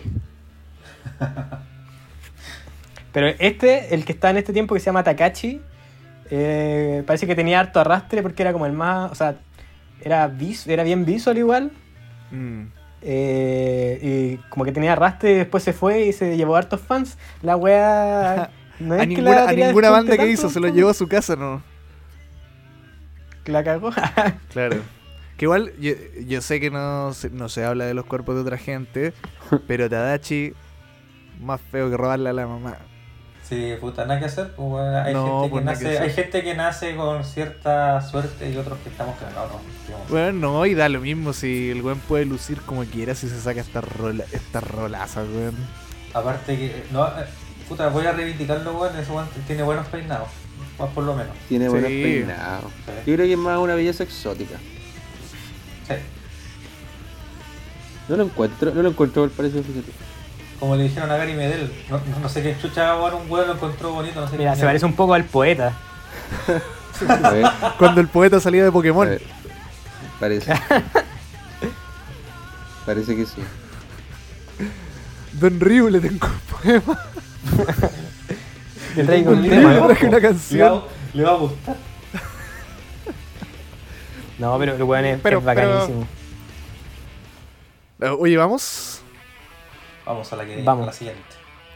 Oye, que me gusta esta canción. Esta canción salió antes en otro disco, en el primero, creo. ¿En serio? Sí, estaba en el primer disco. En el pero una vez. Sí. Sí. En el pero una versión que es distinta. Suena mucho más como... Es una versión proto. Claro, proto. Esta canción sí ya que me da, pero buen Britpop puro y duro. Puro y duro. Sí, sí. Puro y duro. Y puta que me gusta. Esa melodía juguetona de la voz. Esta canción lo usaban mucho para cerrar los conciertos, me acuerdo. El ritmo dance de la batería en el coro, o sea, en el precoro. Muy bueno, me gusta mucho. Y que le meten esos cintes que van como conversando con la guitarra, aparte que sale como... El cinte viene por la oreja derecha y la guitarra está en la izquierda. Bonito. A mí esta canción, por ejemplo, antes como que no me gustaba mucho, pero antes como, digas, en los 2008, 2009, ¿cachai? Ajá. Y ya cuando vais como... Ya matáis ciertos como discos porque lo escucháis mucho y empezáis a ver bien como otros... Te empezáis como a enamorar de canciones que no había escuchado tanto. Pero yo no la pescaba tanto porque quizás por lo alegre que era, quizás. Como que en ese momento claro. Quizás no buscaba algo tan así. ¡Uy, el pendejo! Puta. No, sí, wey. Tú mismo te puedes reír de ese... Era mi terapia. De la persona del pasado. Sí. Yo no revisé tanto la letra de este disco porque, bueno, tampoco la busqué tanto. Pero al buscarla no me fue tan fácil encontrarla tampoco. Pero esta sí la encontré y me gustó caleta. Que habla como de... Como que, dame tu interpretación. Que siento que habla como de una persona que está como muy deprimida dentro de su pieza, como de una caja de la que habla. Y que en esa pieza le escucha una canción. Y la persona que canta en esta canción le invita como a salir al mundo. Y sale finalmente, dice como... Es bien bonito el mundo, ¿sabís? Es bien bonito. Que tiene rescaté aquí un párrafo que dice como, ya habiendo salido como de esta caja de la que habla, dice, enfrente de esta cama de flores bañada en la luz del sol, me siento y me tomo mis píldoras. También me dio esa idea como tal vez de alguien como deprimido, que está tomando como, no sé, antidepresivos. Dice, me siento y tomo mis píldoras. Y empieza a decir, circulación atmosférica, maneras de morir, mentiras que nunca se van, etcétera. Todo está frente a mí temblando.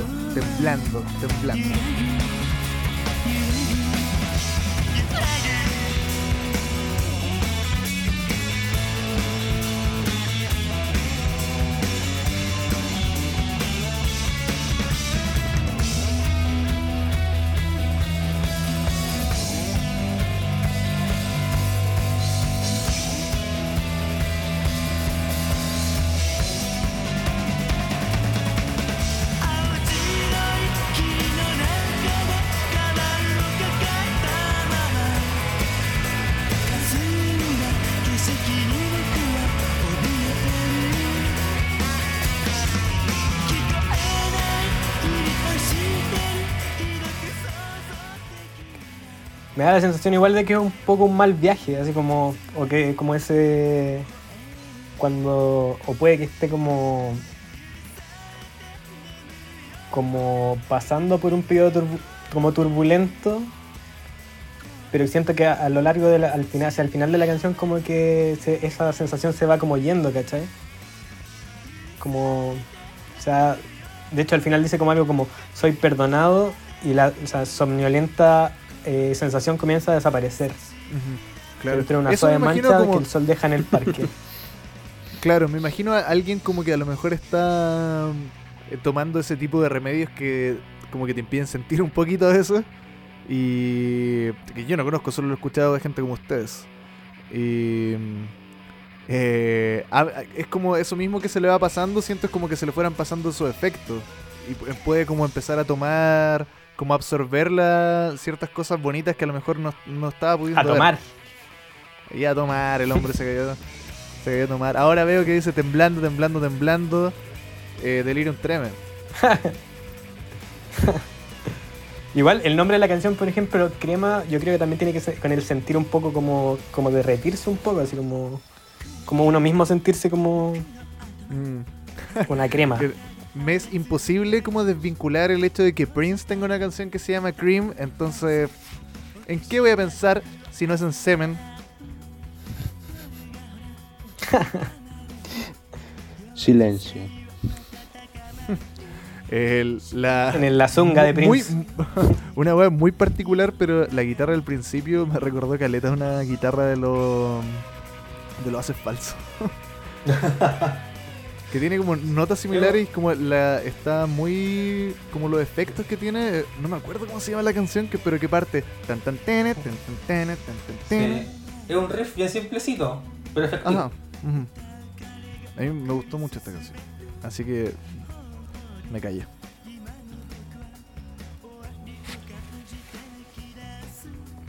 ¿Algo más que decir? Sí, pues no, el Walter, el Seba no han dicho nada de esta canción. Sí, es que yo estaba en el baño, pero escuché todo lo que decían. Me gusta como... No, de la letra no caché nada de esa canción, pero me gusta esa como dulzura que demuestra constantemente. Y lo que hablamos también delante del ritmo como Britpop, como es como música, de nuevo, como que no es tan japo, pero en el coro como que sí toma harto de la composición al momento de melodías vocales, como hablando de eso. Y me gusta ese como lo dije ya, pues como la dulzura que tiene la canción en general, como la melodía, la voz de Ryutaro es notable. Es media festiva. Es bien festiva, es bien... Me pasó caleta con este disco de sentir como esto me suena a algo, generalmente como algo inglés, pero sin poder realmente decir qué es. Como esa guitarra es como... Yo sé que he escuchado eso como... ¿De qué? ¿De dónde? No sé, como Blair será, o Oasis. No sé, pero yo nunca he escuchado tanto Oasis, entonces no... Ah, puede ser The Smiths. Esta canción me da como cierto... The Smiths, como por ejemplo el bajo es bien como saltarín, como bailable, como ponte tú Cemetery Gates de The Smiths, que es bien, yo encuentro, como saltarina, bailona. Andy Rourke es un crack del bajo, ¿no? Sí, me gusta mucho cómo toca eso, man. Escapo, es bueno para demandar también, culiao. Ah, y ahí me perdí, ahí me cacho. Trabaje un día de su vida, caballero, en vez de andar weando en los tribunales, weón. Ah, ya me imagino por tribunal de familia, güey. El juzgado. Oye, yo encuentro que el coro de esta canción es muy bueno, güey. Muy bueno. La melodía es perfecta. De hecho, sí, como les comentaba al principio, esta canción la usaban mucho para cerrar los conciertos. Mira, siempre como que uno tiende a dejar lo mejor para el final. No sé, quizás esta canción era muy exitosa y por eso la revisitaron en este álbum. Ahí no sé la verdad. Puede ser, o a lo mejor también tiene buen feel, como... para no terminar con algo tan bien no, claro, debe ser para que no salgan tan deprimidos del concepto, bueno. claro, salgan de esta caja a ver el mundo ahora. Eso. ¿Pasamos? Bueno, le damos con la otra, Sangatsu Itsu. Oye, sáquenme la ignorancia, esta hueá significa 5 de marzo o estoy hueando. Así es. Ah, mira tú. Esta fecha entraba ya al colegio, pues, bueno. Tanto es lo que... Claro. Tanto es lo Nirvana que me da esta weá que yo dije, ¿será la fecha en que se mató el Curco? No. Googleé. El maestro se mató el 5 de abril. Pero sí, no tengo nada que ver. Pero esta weá es muy Nirvana. Es Something in the Way al principio, weón, y después bueno, muta a Rip. Why I had a new complaint. Sí. Entonces, ¿cuál es esa? ¿Como Heart Shaped Box o no? No, esa es... Parece que sí, weón. Parece que sí. Sí. Y después, sí. Se pasa, o sea, al principio es Rape Me. Rape Me. Sí, pues, la parte de la voz, ¿o no? Sí. Con esta, por ejemplo, no pude encontrar la letra. Encontré una página japonesa que se llama Petit Lyrics. Y tenía esa weá que hacían unas páginas de letra antes, que ponían la letra como imagen, como para que no las copiaras y las sacaras de ahí. Es como, oh, perdón, como no la escribiste ni vos, weón. Gracias. Claro. La cagó. Así que cuéntame, Andrés. Estoy paleteado. ¿Qué chuchas pasó el 3 de marzo, weón? El 5 de marzo. ¿Era Heart Shaped Box la que comentaba el pato? Heart Shaped Box, sí. Ah, ya, sí, ya sabes. Perdón. Cierra no, la parece que dije otro nombre, incluso no me acuerdo. Ya no me acuerdo, estoy. Ya no me acuerdo, estoy monster. Andrés, ¿sabéis de qué va la letra o no? La letra sí es como media carta suicida. Como el Curco. Y esta fecha... Mira, el Walter se quedó dormido. Finalmente la tomaron como aniversario de la banda. Chucha madre. O sea, pero no sé si... Hablemos más bajito que el Walter. ¡Ahí se despertó! Uy, me pegué. ¿Se despertó? Me pegué, estaba curado. Te pegaste curado. Puta, ahí me sale su conexión de internet inestable. Me lo pegaste, pato, weón, me lo pegaste. Te pegué la sífilis que me pegó a mí Ryutaro. Me pegaste la sífilis. ¿Usó a andar conmigo? No usó. Oye, como yo me vi imposibilitado de entender qué weá era lo que estaban diciendo en esta canción, traje efemérides. Buena. Un día como hoy. Un día como el 3 de marzo pasaron puras weas malas, weón. Puras weas malas. Oye, pero espérate. ¿Es 3 de marzo o es 5 de marzo? Perdón, 5 de marzo. Ah. Puras weas malas. Por ejemplo, en 1478, en España los reyes católicos publican una pragmática para impulsar la industria naval en sus reinos. Sabemos cómo termina eso. Con el descubrimiento de... ¿Descubrimiento? ¿Acaso no había gente acá antes? O sea, para ellos... Eurocéntrico de mierda, hombre blanco. Para ellos fue descubrimiento, como para nosotros. Claro, encuentro de dos mundos, donde llegaron y se abrazaron con se casaron con Pocahontas. 1613, en Rusia comienza a reinar la dinastía Romanov. Sabemos cómo termina eso. Como con el pene de Rasputín. 1803, embalsamado. Se inicia el último parlamento entre españoles y mapuches. La última vez que se conversó. Tengo más. Fecha de mierda, 2000, ¿no? En Chile, el dictador Augusto Pinochet regresa a su país tras 503 días de detención en Londres por mal llamadas razones humanitarias. Parándose de la silla y diciéndole, me los cagué. Pal pico. 1991, matan a Rodney Jenkins en Los Ángeles, California, desatando un riot que casi quema la ciudad por completo. Y en noticias más positivas, en 1986, un 5 de marzo, el grupo de rock estadounidense Metallica, esta se la trajo usted, maestro, lanza el álbum Master of Puppets.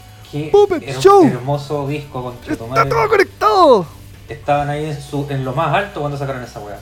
Nunca lo he escuchado. Pucha, si te puedes dar... Si estás aburrido un día, dale una oportunidad.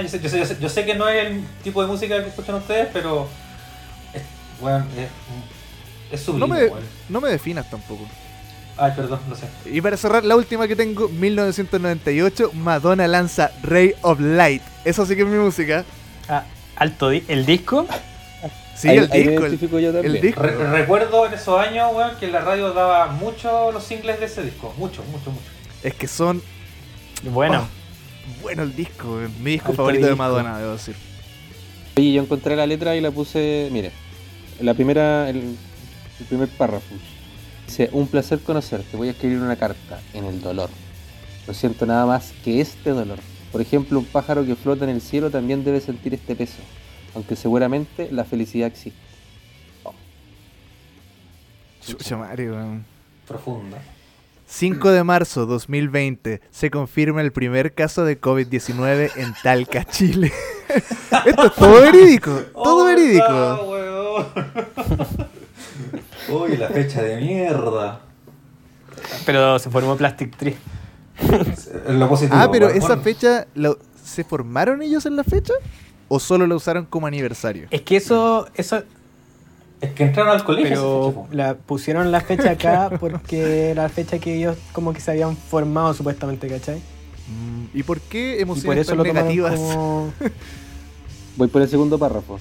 Si por casualidad me encuentras, seré como hierba seca. A pesar de eso, si de alguna manera te gustara, podría extender mis manos y volar. Aunque está en la seca, igual vuela. Porque el dolor y la tristeza si desaparecerán, no necesito un lugar para estar. ¿Te llegará mi carta? Mira la weá. Chucha. Puta, Ryutarito. Preocupada con Don. A todo esto. No, musicalmente también, como que evoca también cierto sentimiento como de desesperación, no sé. Sí, totalmente. Guitarra, ¿no? Está llena de desesperación la canción.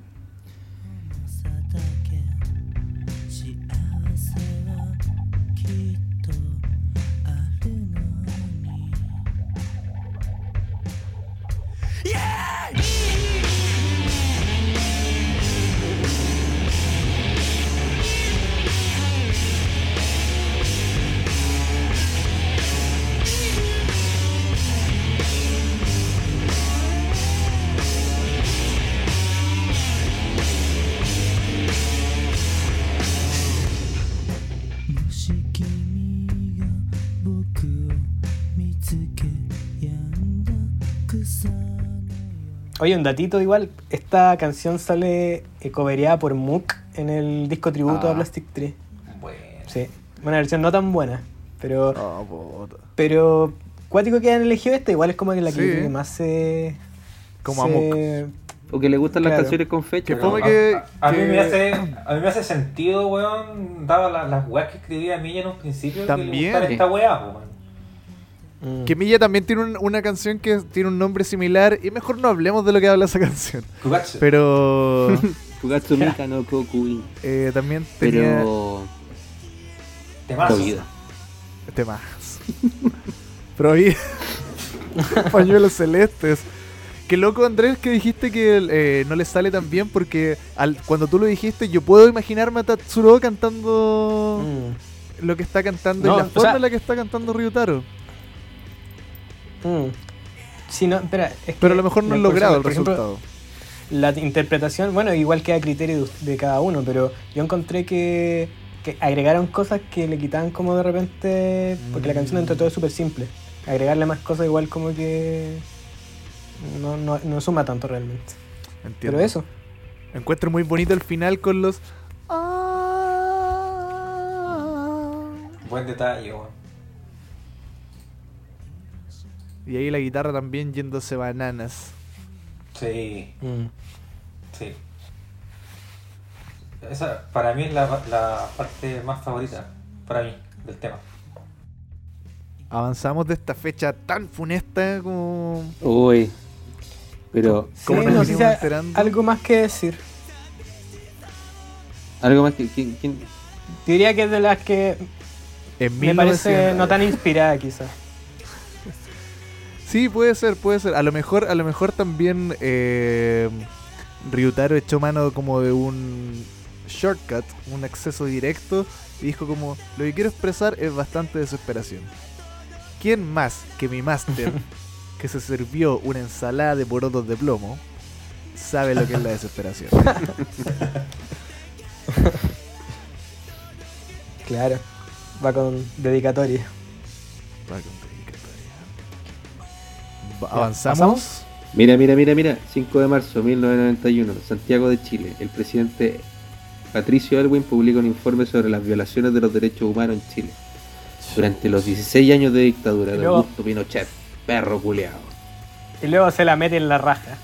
Porque y luego que no hizo nada el culo. La esconden. No hizo nada, weón. No hizo nada. Estáis bien muerto, viejo cuñado. Y tu nieta, concha tu weón. Ya vamos. Y tu nieta, concha tu... de esa mejor ni hablo, weón. Apoyando a ese otro caballero. Por llamarle caballero.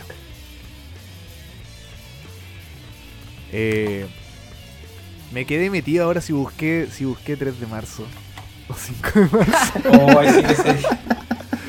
Porque sí le puse tanto empeño a esta disertación, tía. Profe. No, sí. Me daría una pena. Lo voy a confirmar al tiro. Pero por mientras vamos a la siguiente, yo voy a buscar. Tenemos 7 minutos. Te vamos a poner el 4 por el esfuerzo. Claro. Así como lo intentó. Es tonto. ¿Ya qué puede hacer? Pero intentó, trajo ahí su papelógrafo, pero vino el domingo al colegio. Es tonto.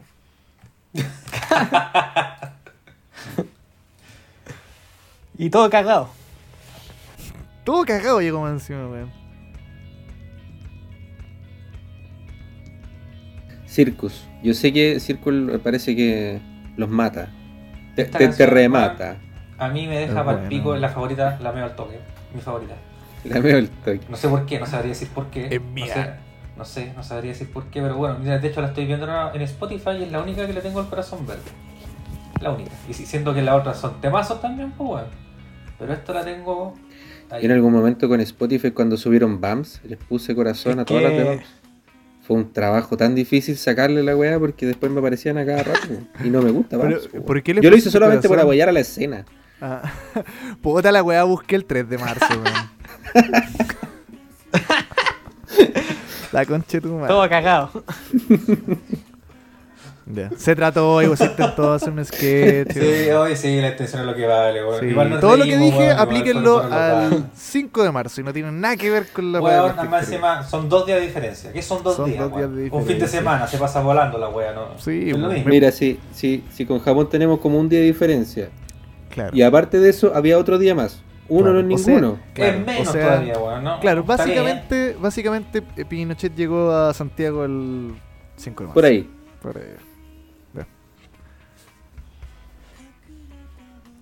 Yeah. Bueno, Circus también es la canción, la segunda canción que dura más del disco, ¿eh? Tiene 7 minutos 19, bueno, y la otra era 7 minutos 24, o sea, casi lo mismo.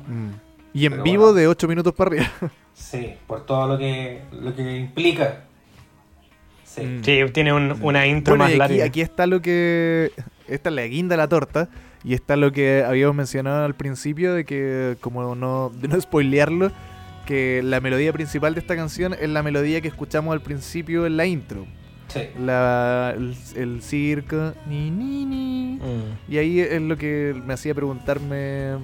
sobre el concepto, a lo mejor que puedo entender, a lo mejor que tal vez un concepto más suave, no que amarra tanto el disco así como tenés que hablar de esta wea, sino que un vibe. Pero, vibe. ¿Saben qué? Yo los escuchaba a ustedes cuando interpretaban las letras y me hacía sentido porque, bueno, como les comentaba, esta canción me gusta mucho y de hecho es la única que más o menos sé de lo que habla y también habla de una persona que está encerrada y como que en su encierro ve por la ventana pasar el circo, así como todas las atracciones, todos los animales. Y el circo como que representa una felicidad que espera que en algún momento llegue. Yo esta letra la vi en un en vivo que estaba traducido como el chico del pórtico. Claro, así es. Ryutaro no se atreve a salir de Japón. Una suerte, chico de la botella. Claro que dice cuando comienzo a rezar a mi modo, me gustó como eso. No sé si estará bien traducido lo que saqué en YouTube, pero dice cuando comienzo a rezar a mi modo. Mira, la traducción que yo tenía... Ya, bueno. ¿Cambiarán las cosas detrás de la ventana alguna vez? Sí. Esta es la canción que abre el universo cinemático de Ryutaro Funao. Porque aquí hay una línea donde está dice... Está preso. Con las palabras mágicas me dijiste hace 2 días... No, con las palabras mágicas que me dijiste hace 2 días, me alejo. ¿Cuáles son ustedes lo que consideran universalmente cuando la gente dice las palabras mágicas? Por favor. Aléjate, por favor.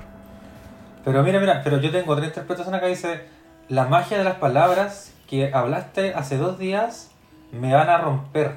Will break me apart, dice. No se parece mucho. Elijan. ¿Cachai? Yo elijo creer que no.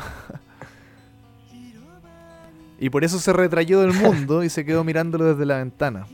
Y dice, ¿cuándo va a cambiar el mundo? Cuando el que tiene que cambiar es uno primero. Oh, mira, el anfitrión inhabilitó la función de compartir pantalla. Voy a compartir mi pantalla para que vean lo que estoy viendo. Chucha, espérate. Te funaron. ¿En serio? Te fuiste, Funetti. Intenta ahora. Soy el anfitrión del circo, conchetumare. Señor Corales, ya leí. Te cagáis con el zoom, weón. Bueno, ahí está, mira, ahí está. Avísenme si se puede. Se ve. Mira, eso era lo que tú mencionabas. Claro, Pablo. The magic of the word you spoke 2 days ago will break me apart. Pero sí, pues, me gustó eso que habías comentado de las, claro, ¿cuáles son las palabras que hablaba de 2 palabras? Tu traducción. No, dice solamente las palabras mágicas. Claro. Ah, ya. Yeah. Retosar. Esto se va al reel. Loco, ¿y la parte del final? Seba, ¿por qué ocupáis Microsoft Edge, weón? No te respeta.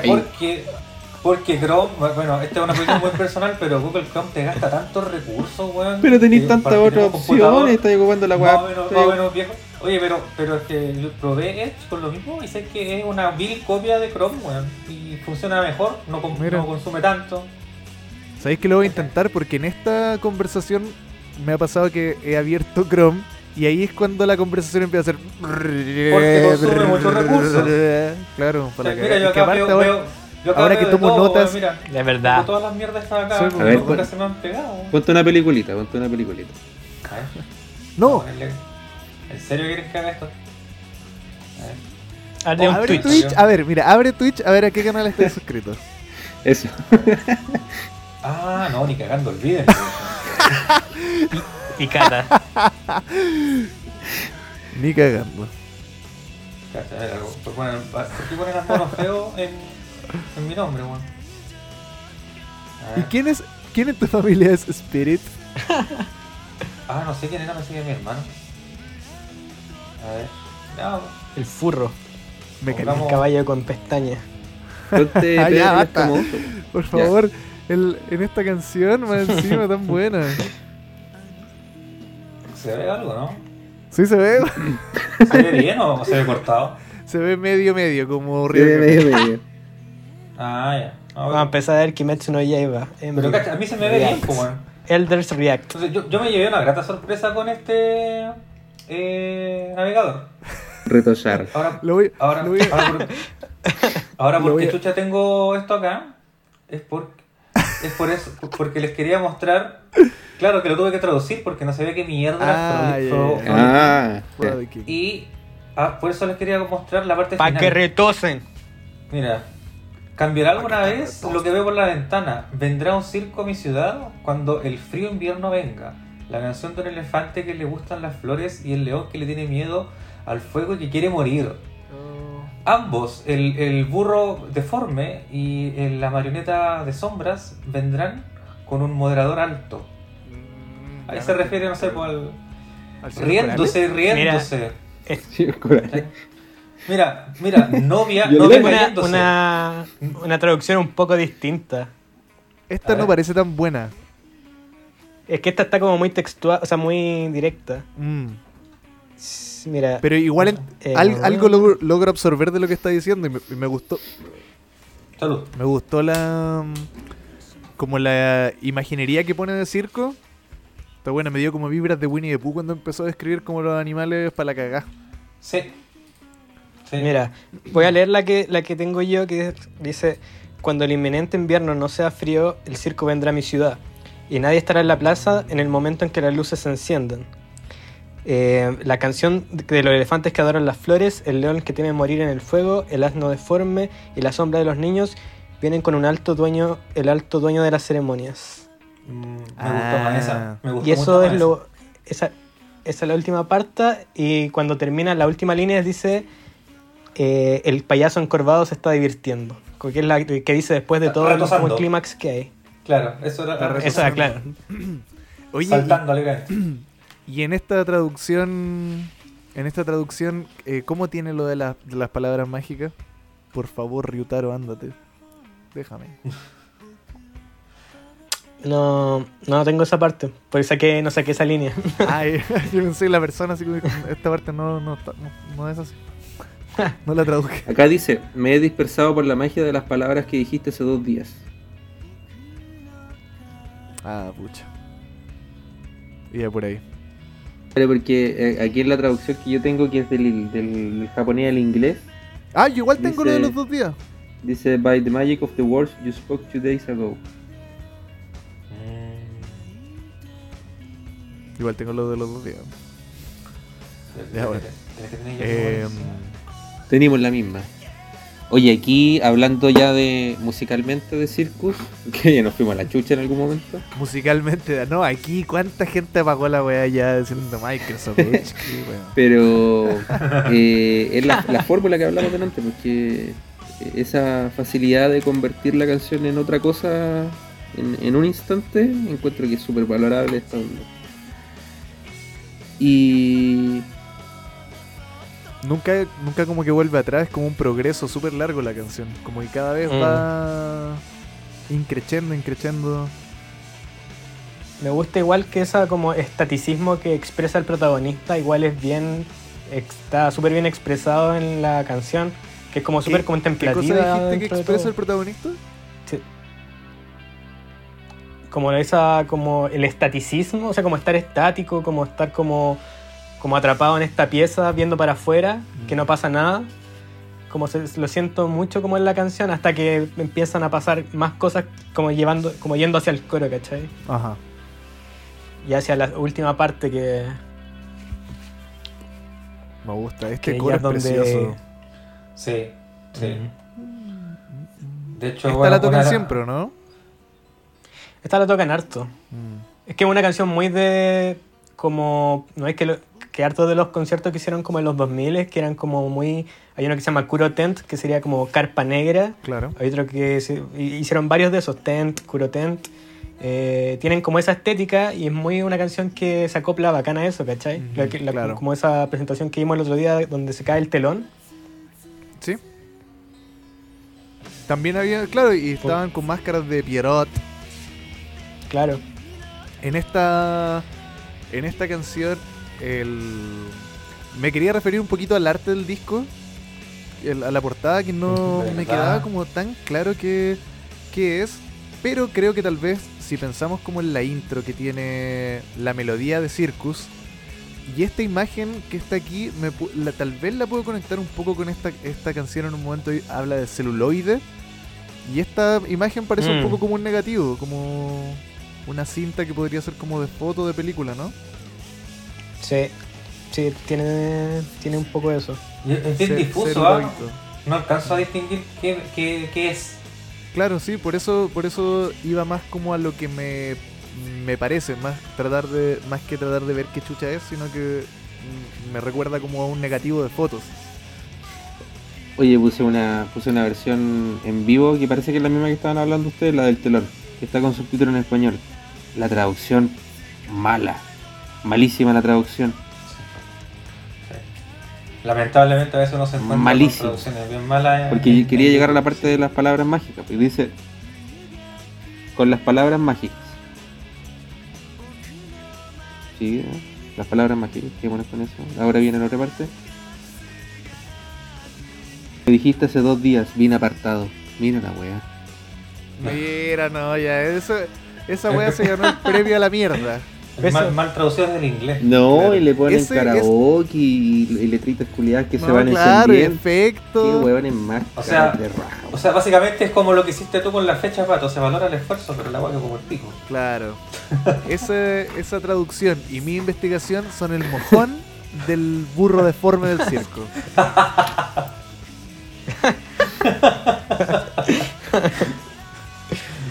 Que sorpresivamente un mojón muy bien armado. Quedó bonito, pero sigue siendo un mojón. Claro. El autor, un papelógrafo. Buen papelógrafo, buen plumón, buena cartulina.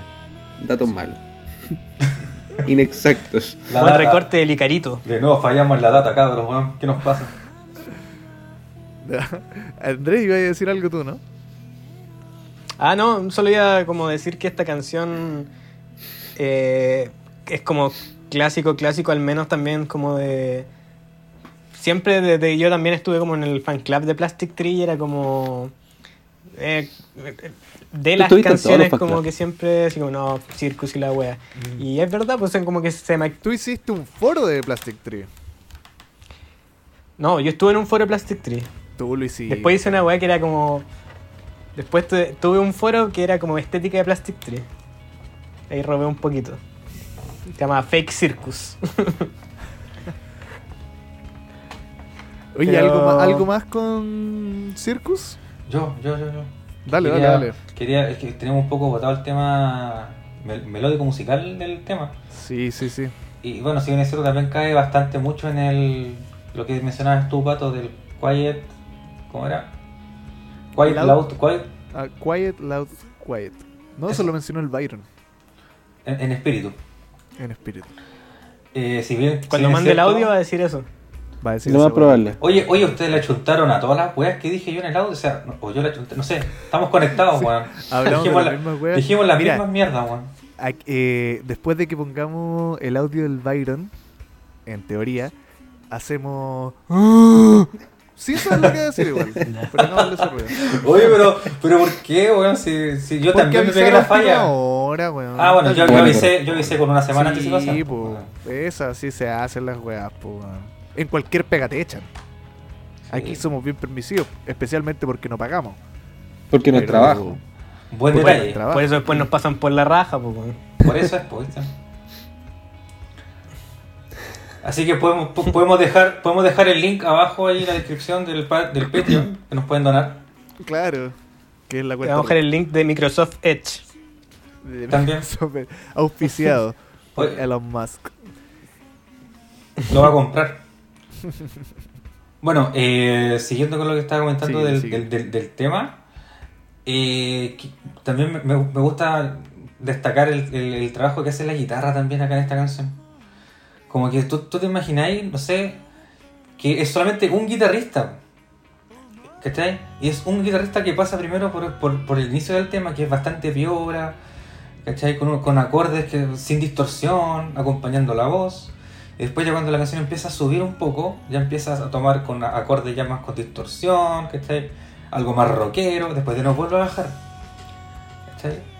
¿Cachai? Cuando la canción empieza a bajar, ¿cachai? Y la batería empieza como a hacer redobles con el platillo, ¿cachai? Empieza pum, pam, ¿cachai? Y ahí vuelve a cambiar la guitarra, ¿cachai? La vuelve a poner en canal limpio, un poquito de chorus, ¿cachai? Y te va llevando también de la mano a la parte cuando Ryutaro empieza a cantar casi la pela, ¿cachai? Porque también lo acompaña la guitarra en esa parte.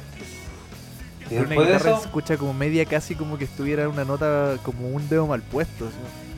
Claro, es un acorde, no sé si será, no creo que sea disonante, pero es como, no me acuerdo si era un mi, pero pasa de un mi a un sol, pero no con el acorde entero, sino que con un par de dedos nomás. Ajá, como un híbrido. Claro, eso técnicamente tiene un nombre que desconozco, pero que te hace, como que te cambia el motivo de la nota, que pasa de ser mayor, parece que a menor, no sé. Ah, ya. Pero que obviamente acompaña muy bien el sentido de la canción. Y después de eso explota, ¿cachai? Con acordes mayores y cae en el solo. Y el solo no es difícil, ¿cachai? Es bastante simple. Pero lo que lo hace complicado es que está solo, ¿cachai? ¿A qué te refieres, o sea, con que está solo? Está solo en el sentido de que lo único que lo acompaña es un bajo y una batería. Ah, ya, yeah, que no hay una guitarra de cama. No hay una... Exacto, exacto. Y para lograr hacer eso con un solo tan simple tienes que ser muy capo, weón. Muy claro, capo, porque si no, suenas mal, suenas fome, suena disonante. Claro. ¿Cachai? Yo le he intentado, o sea, sonáis pelado. Yo le he intentado, que estoy grabando en Ableton. Uh-huh. Y es difícil, pues, weón. Es más difícil que la chucha, weón. Entonces, este weón, yo lo considero, weón, un genio de la guitarra. Quizás no es virtuoso, no toca 1000 notas por segundo. Pero este tipo de weas que hace, por ejemplo, en esta canción, weón, yo ahí caí enamorado de la banda, básicamente. Muy bueno, muy bueno. Sí, tiene mucho que ver que con lo... como el... yo con menos recursos le llamé como progresivo de esto, como la canción va avanzando en general. Claro, claro, es que el uso de los recursos, pues, o sea, usa muchos recursos. Claro, no es como que tenga tantas partes diferentes realmente, sino como que lo van embelezando las partes de diferentes formas. Claro, de hecho, después de esa parte de que explote, después del solo, son las mismas notas de base, pero la guitarra va haciendo una weá así como un pseudo solo, donde toca como 4 notas pero las repite a cada rato. ¿Cachai? Capto. Bacán esa, wey.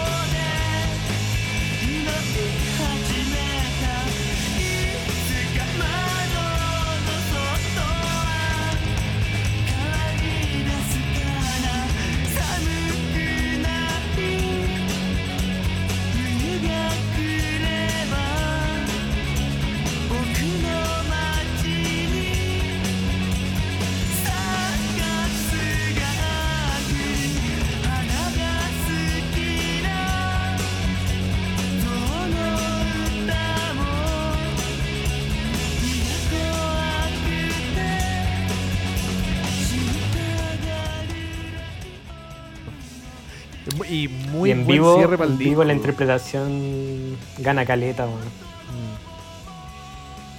Tienen que darle una pasada como a una de las varias presentaciones que hay en vivo en YouTube de esta canción, porque se nota como igual la emoción que ponen en la wea. A mí lo que me gusta de repente un poco menos de ver en vivo, quizás me falta buscar más, pero...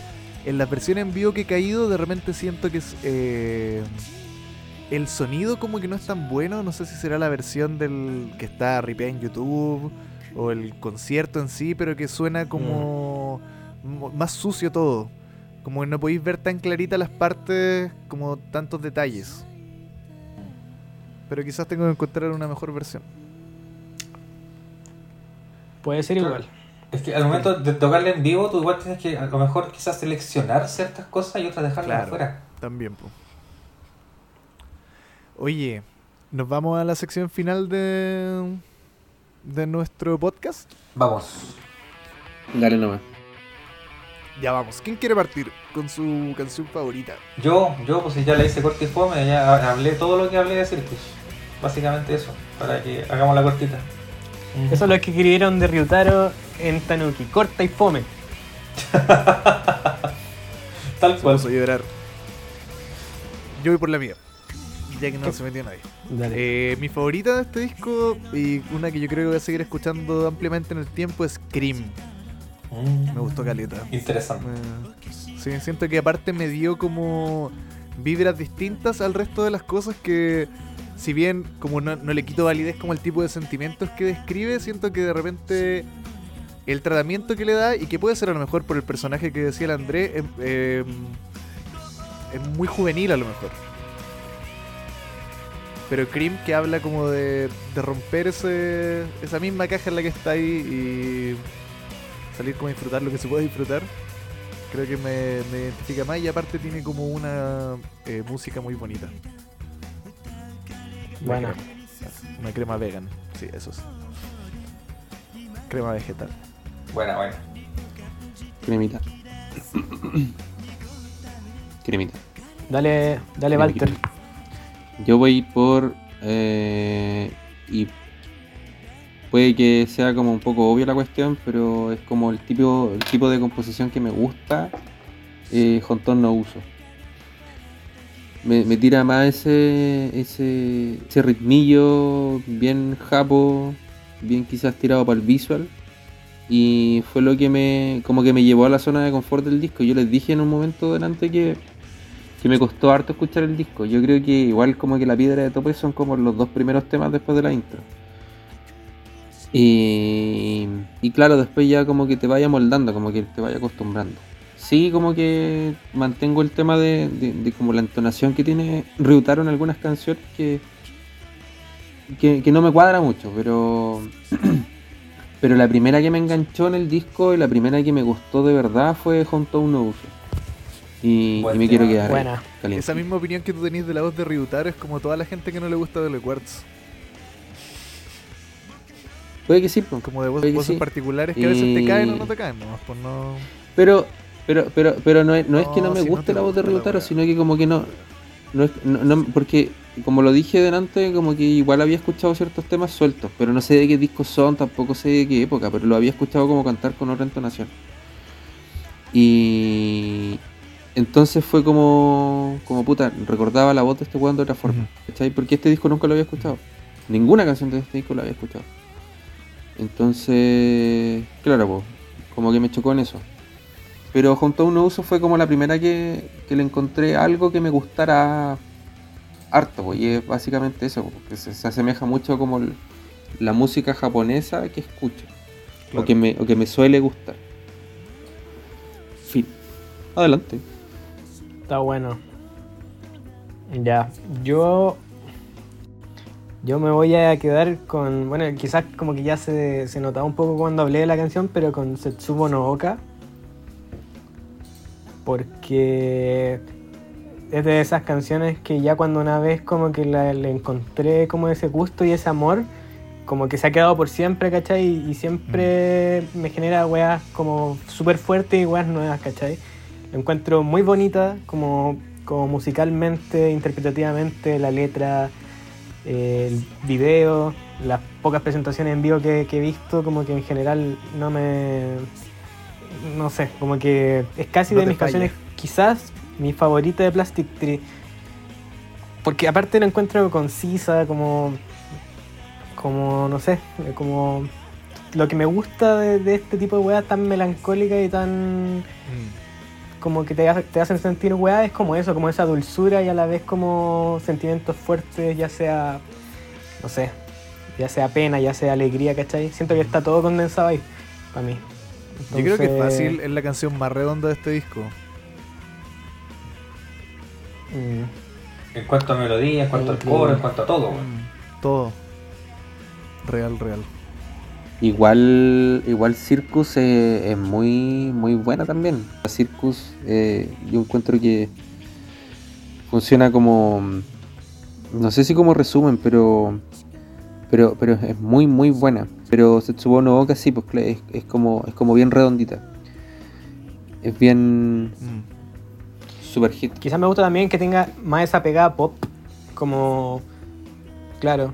Incluso hasta yo creo que la duración es como un factor, porque si yo voy como a ducharme y pongo tres canciones y una de ellas Circus, chuta, me dura medio mes el gato. La otra puedo escuchar tres canciones normales.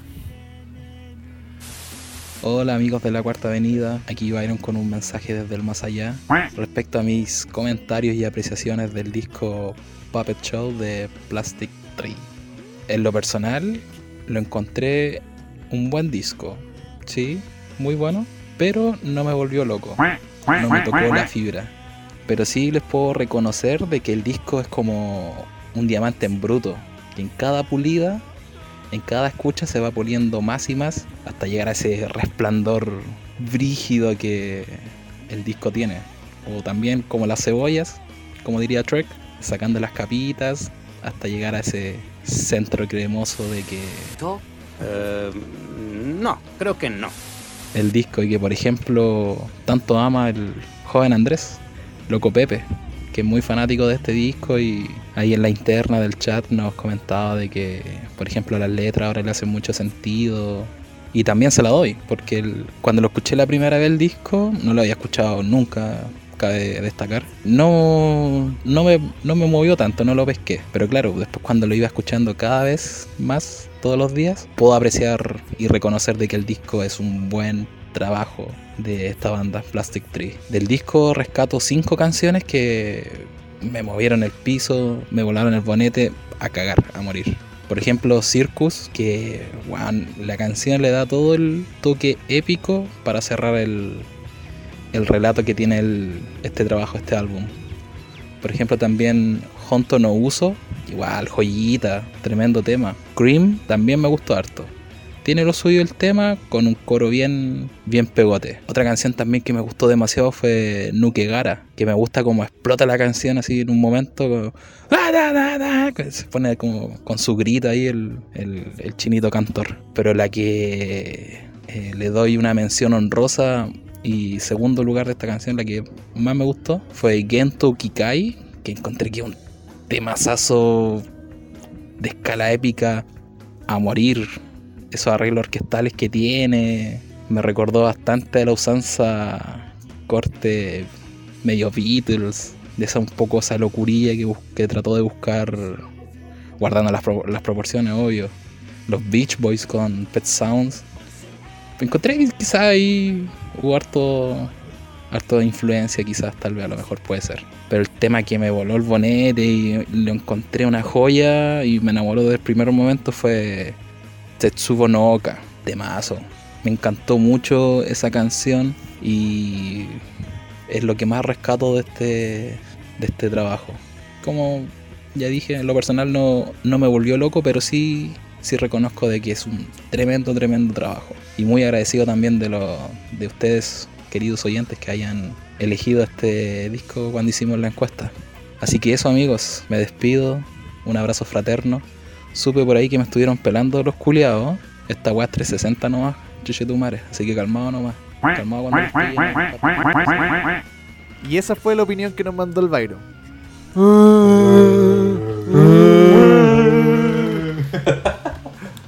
Weardo. Qué crueles somos, weón.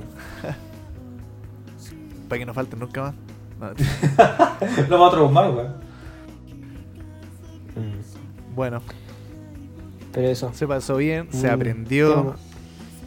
Sí, quiero volver a nombrar a... Conocimos de historia mundial. Sí. Y de Chile. Se desaprendió. El 3 de marzo. Desde ahora, un día random. El día feriado del encuentro de dos mundos se va a cambiar. Al 3 de marzo. 3 de marzo. Deberíamos tener esa sección de efemérides todos los programas. Sí, está bueno, ¿eh? Pero solo si es del viso, la fecha relevante, del disco. Si es relevante a la canción, pues. ¿Cuándo salió este disco? El 98. En agosto. Agosto 26. Oye, y el viejo Tatsuya Nishiwaki, acuérdense de él igual. Está en su casa todo cagado. Me hago con el marruco abierto. Shout out, todo con Chetumari. Ya, pues, ojalá que a la gente que escuchó esto y que llegó ya bien lejos, hagamos la dinámica igual, pues dejen... ¿Qué dejan? Aquí que... Ah, verdad. ¿Qué un circo, pues, bueno, ¿cómo se llama ese emoticón del circo? ¿Hay tienda de circo? ¿Una carpa? Una carpa de circo, sí. Dejen una carpa y un arbolito. Claro. Un árbol, ya. ¿Y cuál es su personaje favorito del circo La Montini? Esas 3 cosas queremos saber. Va a ser como un código entre nosotros porque la gente va a ver como un emoji, otro emoji. Oye, sí, pero es que la gente que no escuchó el podcast va a decir arbolito y circo. Va a decir, sí, mira, el gobierno es un circo. Claro, y después... Olga Tercera. Ah, claro, verdad, a lo mejor ya no pongamos el árbol. No pongamos el... Podoloco. Tiene mucho, claro, es verdad. Chao. Circo, claro. Chao. Eso, ya, circo, personaje favorito. Sí, ahí, a modo de ejemplo, el emoji de circo, la poto loco, claro. Ya, pues, ya, bueno, amigos, nos veremos en la siguiente edición del Circo de las Montinas, que se instala todos los años en septiembre, ahí en la Cuarta Avenida. ¡Chau! Chau, chau.